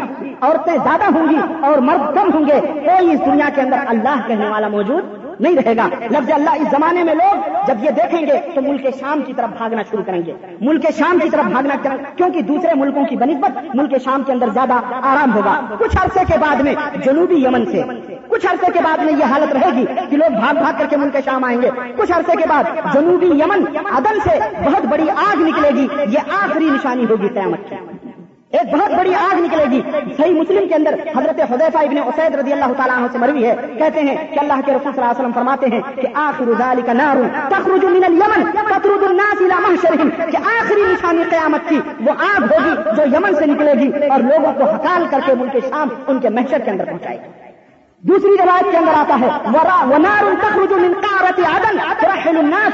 ایک آگ عدن عدن ملک یمن کے اندر عدن جو اس وقت راجدھانی ہے یمن کی، جنوبی یمن کی، وہاں سے وہ آگ نکلے گی اور لوگوں کو وہاں سے کوچ کروائے گی اور اس طرح وہ ہوگی کہ پورا مشرق اور مغرب کو وہ آگ پھیل جائے گی اور لوگوں کو دوڑاتی ہوئی جو ہے محشر کی طرف لائے گی۔ ایک تیسری روایت مسند احمد اور ترمیزی کی کہ عبداللہ ابن عمر رضی اللہ تعالیٰ عنہ سے روایت ہے۔ کہتے ہیں کہ رسول اللہ صلی اللہ علیہ وسلم فرماتے ہیں، ستخرج نار من حضرموت اور من بحر حضرموت قبل یوم القیامت تحشر الناس. کہ القریب وہ آگ جو ہے قیامت کے آخری نشانیوں میں سے ہوگی جو حضرہ موت سے نکلے گی، جو بحر یا حضرہ موت کے سمندر سے، جس کو آج بحر العرب کہا جاتا ہے، وہاں سے وہ آگ نکلے گی، قیامت سے پہلے جو لوگوں کو محشر کے اندر اکٹھا کرے گی۔ اور یہ آگ اتنی تیز ہوگی، اتنی تیز اور اتنی بلند ہوگی کہ مشرق سے لے کے مغرب تک یہ آگ پھیل جائے گی اور لوگ بے تحاشا بھاگیں گے، دوڑیں گے، آگ ان کا پیچھا کرے گی۔ دوپہر کو ٹھہرے گی، لوگ تھک ہار کر کے پڑ جائیں گے۔ جب تھوڑا ٹھنڈا ہوگا، پھر وہ آگ دوڑائے گی، پھر لوگ بھاگتے رہیں گے، پھر شام ہو جائے گی، پھر وہ آگ ٹھہرے گی، پھر لوگ ٹھہریں گے، آرام کریں گے۔ اور صبح سویرے پھر وہ آگ ان کو دوڑائے گی۔ اس طرح سے چاروں طرف سے پوری دنیا سے لوگوں کو وہ آگ دوڑا کر کے کہاں لائے گی؟ ملک شام کے اندر لائے گی۔ ملک شام میں لا کر کے تمام لوگوں کو جمع کرے گی۔ اللہ کے رسول صلی اللہ علیہ وسلم کی حدیث میں ہے کہ آپ صلی اللہ علیہ وسلم فرماتے ہیں کہ محشر قیامت یہی ملک شام ہے، یہی ملک شام ہے، محشر یہی بتا ہوگی، یہی پوری دنیا کو جمع ہوگا نہیں اکٹھا ہوگا، ہونا ہوگا۔ یہ قیامت کی آخری نشانی میں سے یہ آخری نشانی ہے اور آگ جو ہے سب کو پھر اس کے بعد میں سب کو اکٹھا کر کے پھر وہ آگ غائب ہو جائے گی اور اس کے بعد میں لوگ پھر اطمینان اور سکون کے ساتھ رہیں گے۔ کچھ لوگ اپنے وطن کی محبت میں وطن واپس ہو جائیں گے، کچھ لوگ ادھر ادھر بکھر جائیں گے اور ملک شام کے اندر بہت زیادہ لوگ رہیں گے۔ اس کے بعد قیامت قیامت آئے گی اور ارد محشر بتا ہوگا۔ اس کی تفصیل ان شاء اللہ تبارک و تعالیٰ میں پھر آئندہ خطبے کے اندر بیان کروں گا کہ ارد محشر کیا ہے وہ کیسے بتا ہوگی کیا ہوگا، وہ میں تفصیل آگے بیان کروں گا۔ آج یہ قیامت کی چھوٹی اور بڑی نشانیاں جو میں نے آپ کے سامنے بیان کی ہیں، ان کا یہ یہ مکمل ہے یہ دسوں نشانیاں جو میں نے بیان کی، ایک تو تفصیل کے ساتھ بیان کر دی، چھوٹی چھوٹی نشانیاں جو پہلے بیان کر دی ہیں، وہ مختصر انداز میں بیان کی۔ آج میں ان کا نچوڑ، ان چاروں پانچوں خطبوں کا جو نچوڑ ہے، میں چند نقطوں کے اندر، پانچ منٹ کے اندر میں لوں گا آپ کا وقت، میں بیان کرنے کی کوشش کرتا ہوں۔ سب سے پہلی چیز تو یہ ہے میرے دوستوں اور بھائیوں کہ ان تمام خطبوں سے جو نتیجہ اور جو نچوڑ اور لباس آج جو میں نکالنا چاہتا ہوں، وہ آپ کے سامنے رکھوں چند نکات کے اندر۔ سب سے پہلی چیز تو یہ کہ آپ کو یہ معلوم ہو چکا ہوگا کہ قیامت کی علامات قیامت پر یہ ایمان لانا، یہ ایمان بالغیب کہلاتا ہے۔ قیامت کی نشانیوں پر ایمان لانا کیا کہلاتا ہے؟ ایمان بالغیب کہلاتا ہے۔ اس کے اندر بہت ساری باتیں ہیں جو ہمارے ذہنوں سے تصور سے بالا کر ہیں، ہم نہیں کہہ سکتے، لیکن یہی ایمان بالغیب ہے اور یہی اور اس کے اوپر ایمان نہ لانا کبھی بھی ایمان قابل قبول نہیں ہوگا۔ کسی مومن، کسی مسلمان کا اس کے اوپر ایمان لانا قابل قبول نہیں ہوگا۔ اسی طرح سے دوسری چیز یہ کہ علامات قیامت پر ایمان لانا یہ یوم آخرت پر ایمان لانے کی طرح یوم آخرت پر کوئی ایمان لایا تو یہ علامت قیامت کے اوپر گویا وہ ایمان لایا۔ تیسری چیز یہ ہے کہ نبی کریم صلی اللہ علیہ وسلم، آپ کی رحیمی اور آپ کی شفقت کہ آپ صلی اللہ علیہ وسلم نے کس طرح سے ہمارے سامنے ان تمام سب نشانیوں کو تفصیل کے ساتھ قیامت تک آنے والی لوگوں کو کس طرح سے سمجھا دیا۔ اللہ رب العزت نے کس طرح سے اپنے نبی کو بتلایا اور اپنے ہمارے نبی صلی اللہ علیہ وسلم نے ہم تک کس طرح سے پہنچایا۔ یہ اللہ کے رسول صلی اللہ علیہ وسلم کی رحمت اور آپ کا کرم اور اللہ رب العزت کا فضل اور اس کا احسان کہ اس نے ہمیں ان تمام سب چیزوں سے آگاہ کر دیا۔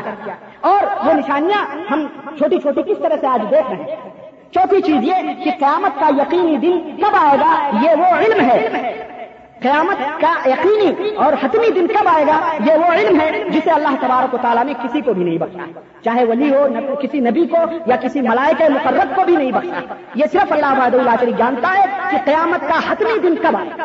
وہ کون سا دن ہوگا؟ یہ صرف اللہ رب العزت اس کو جانتا ہے۔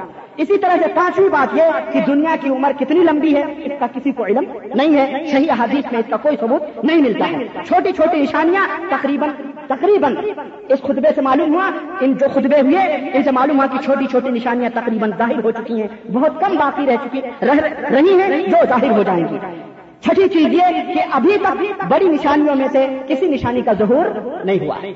ہمیں یہ معلوم ہوا ان تمام خطبوں کے سننے سے کہ ابھی تک بڑی نشانیوں میں سے کوئی بھی نشانی ظاہر نہیں ہوئی۔ ساتویں چیز یہ ہے کہ ہمیں یہ بھی معلوم ہوا کہ جب بڑی نشانیاں ظاہر ہونا شروع ہوں گی تو یہ نہیں کہ وقفہ ہوگا، بلکہ پے در سے نشانیاں ظاہر۔ مہدی آئیں گے عیسا آئیں گے، دجال نکلے گا، یاجوج ماجوج نکلے گا پھر دعوت الارض نکلے گا، آگ اس طرح سے پے در سے مسلسل وہ نشانیاں قیامت کی ظاہر ہوتی رہیں گی۔ آٹھویں چیز ہمیں یہ معلوم ہوا کہ توبے کا دروازہ اب تک کھلا ہوا ہے اور اس وقت تک کھلا رہے گا جب تک کہ سورج پچھم سے نہیں نکلے جب تک سورج پچھم سے نہیں نکلتا ہے تب تک توبے کا دروازہ کھلا رہے گا۔ اور نویں چیز یہ کہ قیامت کی آخری نشانی آگ ہوگی جو لوگوں کو ملک شام میں جمع کرے گی۔ احادیث کی روشنی میں ہمیں یہ معلوم ہوا۔ اور دسویں چیز یہ ہے کہ قیامت جب آئے گی، جیسا کہ آخری بات کا آپ کو معلوم ہوا کہ مومنین اور صالحین یہ ختم ہو جائیں گے اور صرف برے لوگ رہیں گے۔ تو اس سے پتا چلا اس حدیث سے کہ قیامت صرف برے لوگوں کے اوپر آئے گی۔ قیامت صرف برے لوگوں کے اوپر آئے گی۔ اللہ تعالیٰ سے ہم ان تمام سب فتنوں سے اور ان تمام سب جو ہے، آزمائشوں سے پناہ مانگتے ہیں اور اللہ کی رحمت کے خواصگار ہیں اور اللہ سے دعا کرتے ہیں کہ اللہ تبارک و تعالیٰ ہم تمام مسلمانوں کو صحیح طور پر مومن اور سچا مسلمان بنائے اور اپنے نبی کے اوپر ایمان لانے اور آپ کے اتباع کرنے کی ہم تمام مسلمانوں کو توفیق ادا فرمائے اور ہم تمام مسلمانوں کو ان تمام ہولناکیوں سے اور محفوظ رکھے۔ آمین۔ یا رب العالمین، السلام علیکم ورحمۃ اللہ وبرکاتہ۔ بارک اللہ لنا ولکم فی القرآن العظیم ونفعنا وإياكم بالآيات والذكر الحكيم إنه تعالى جواد كريم ملك بالرؤوف الرحيم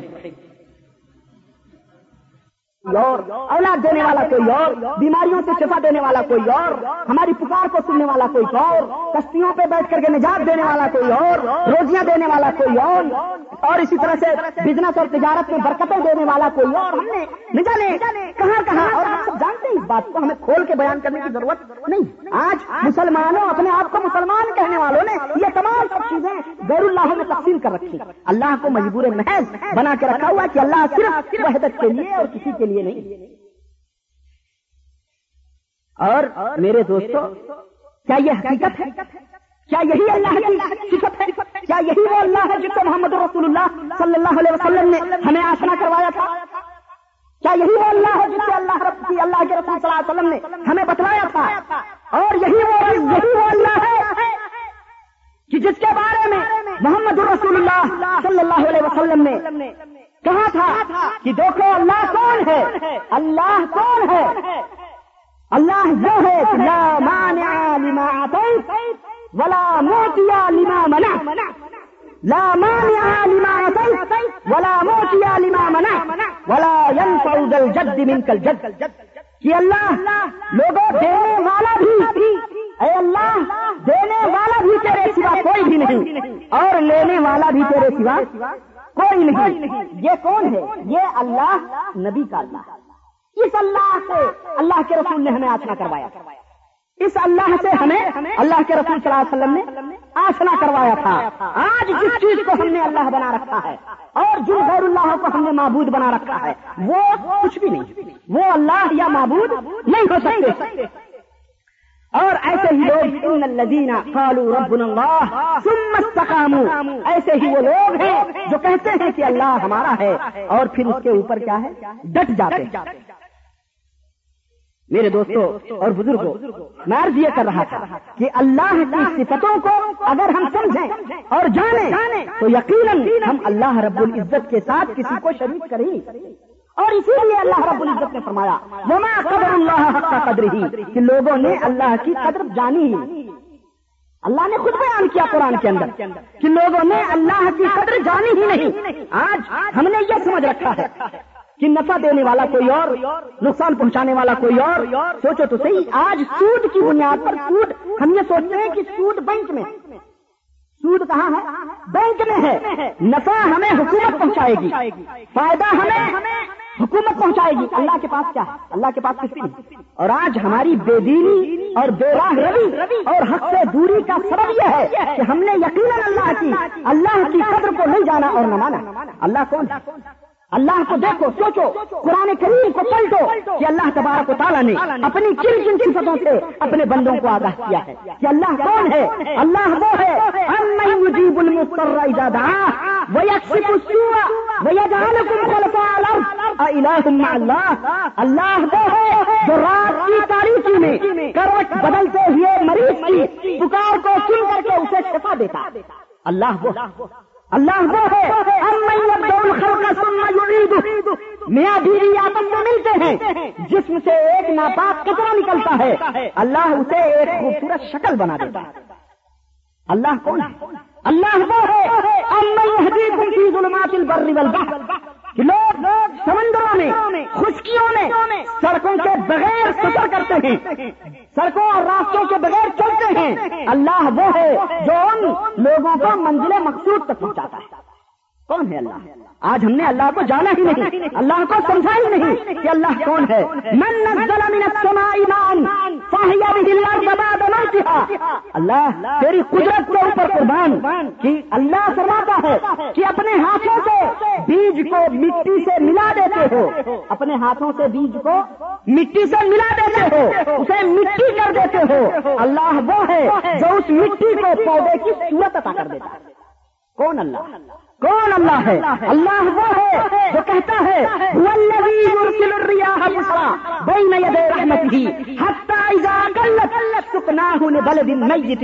اللہ وہ ہے جو زمین کی، زمین تشنگی کی وجہ سے مردہ ہو جاتی ہے، زمین پیاس کی وجہ سے مر جاتی ہے، خشک زمین پر بادلوں کو بدلی لا کے برسا کے زندہ کر دیتا اللہ وہ زمین مردہ ہو جاتی ہے بعد بدلی لاتا ہے۔ ان خشک زمینوں پر لا کے، ان بدلیوں سے بارش برتا کے اس مردہ زمین کو کیا کرتا ہے؟ زندہ کر دیتا ہے۔ اس کو پتا نہیں کہ اللہ کس کو کہتے ہیں۔ آج ہم کو پتا نہیں کہ اللہ کس کو کہتے ہیں۔ اللہ وہ ہے۔ اللہ وہ ہے کہ نادا ربہو نداء کہ رات کی تاریخی کو جب چھپ کر کے وہ بڈھا اپنے مولا کو پکارتا ہے، تو اللہ وہ ہے کہ اس کی باج بیوی سے اللہ اسے اولاد عطا فرماتا ہے۔ اس کی باج بیوی سے اس بڈھے کی۔ کون؟ زکریا۔ زکریا علیہ السلام۔ جب رات کی تاریخی میں چھپ کر کے اللہ کو پکارتا ہے، تو اللہ اس کی باج بیوی سے کیا عطا فرماتا ہے؟ لڑکا عطا فرماتا ہے۔ کون ہے اللہ؟ اللہ؟ وہ ہے کہ وہ ضرونی فضل لم نقدر عليه فنادى في الظلمات الله اله الا انت سبحانك اني كنت من الظالمين۔ اللہ وہ ہے جو قوم سے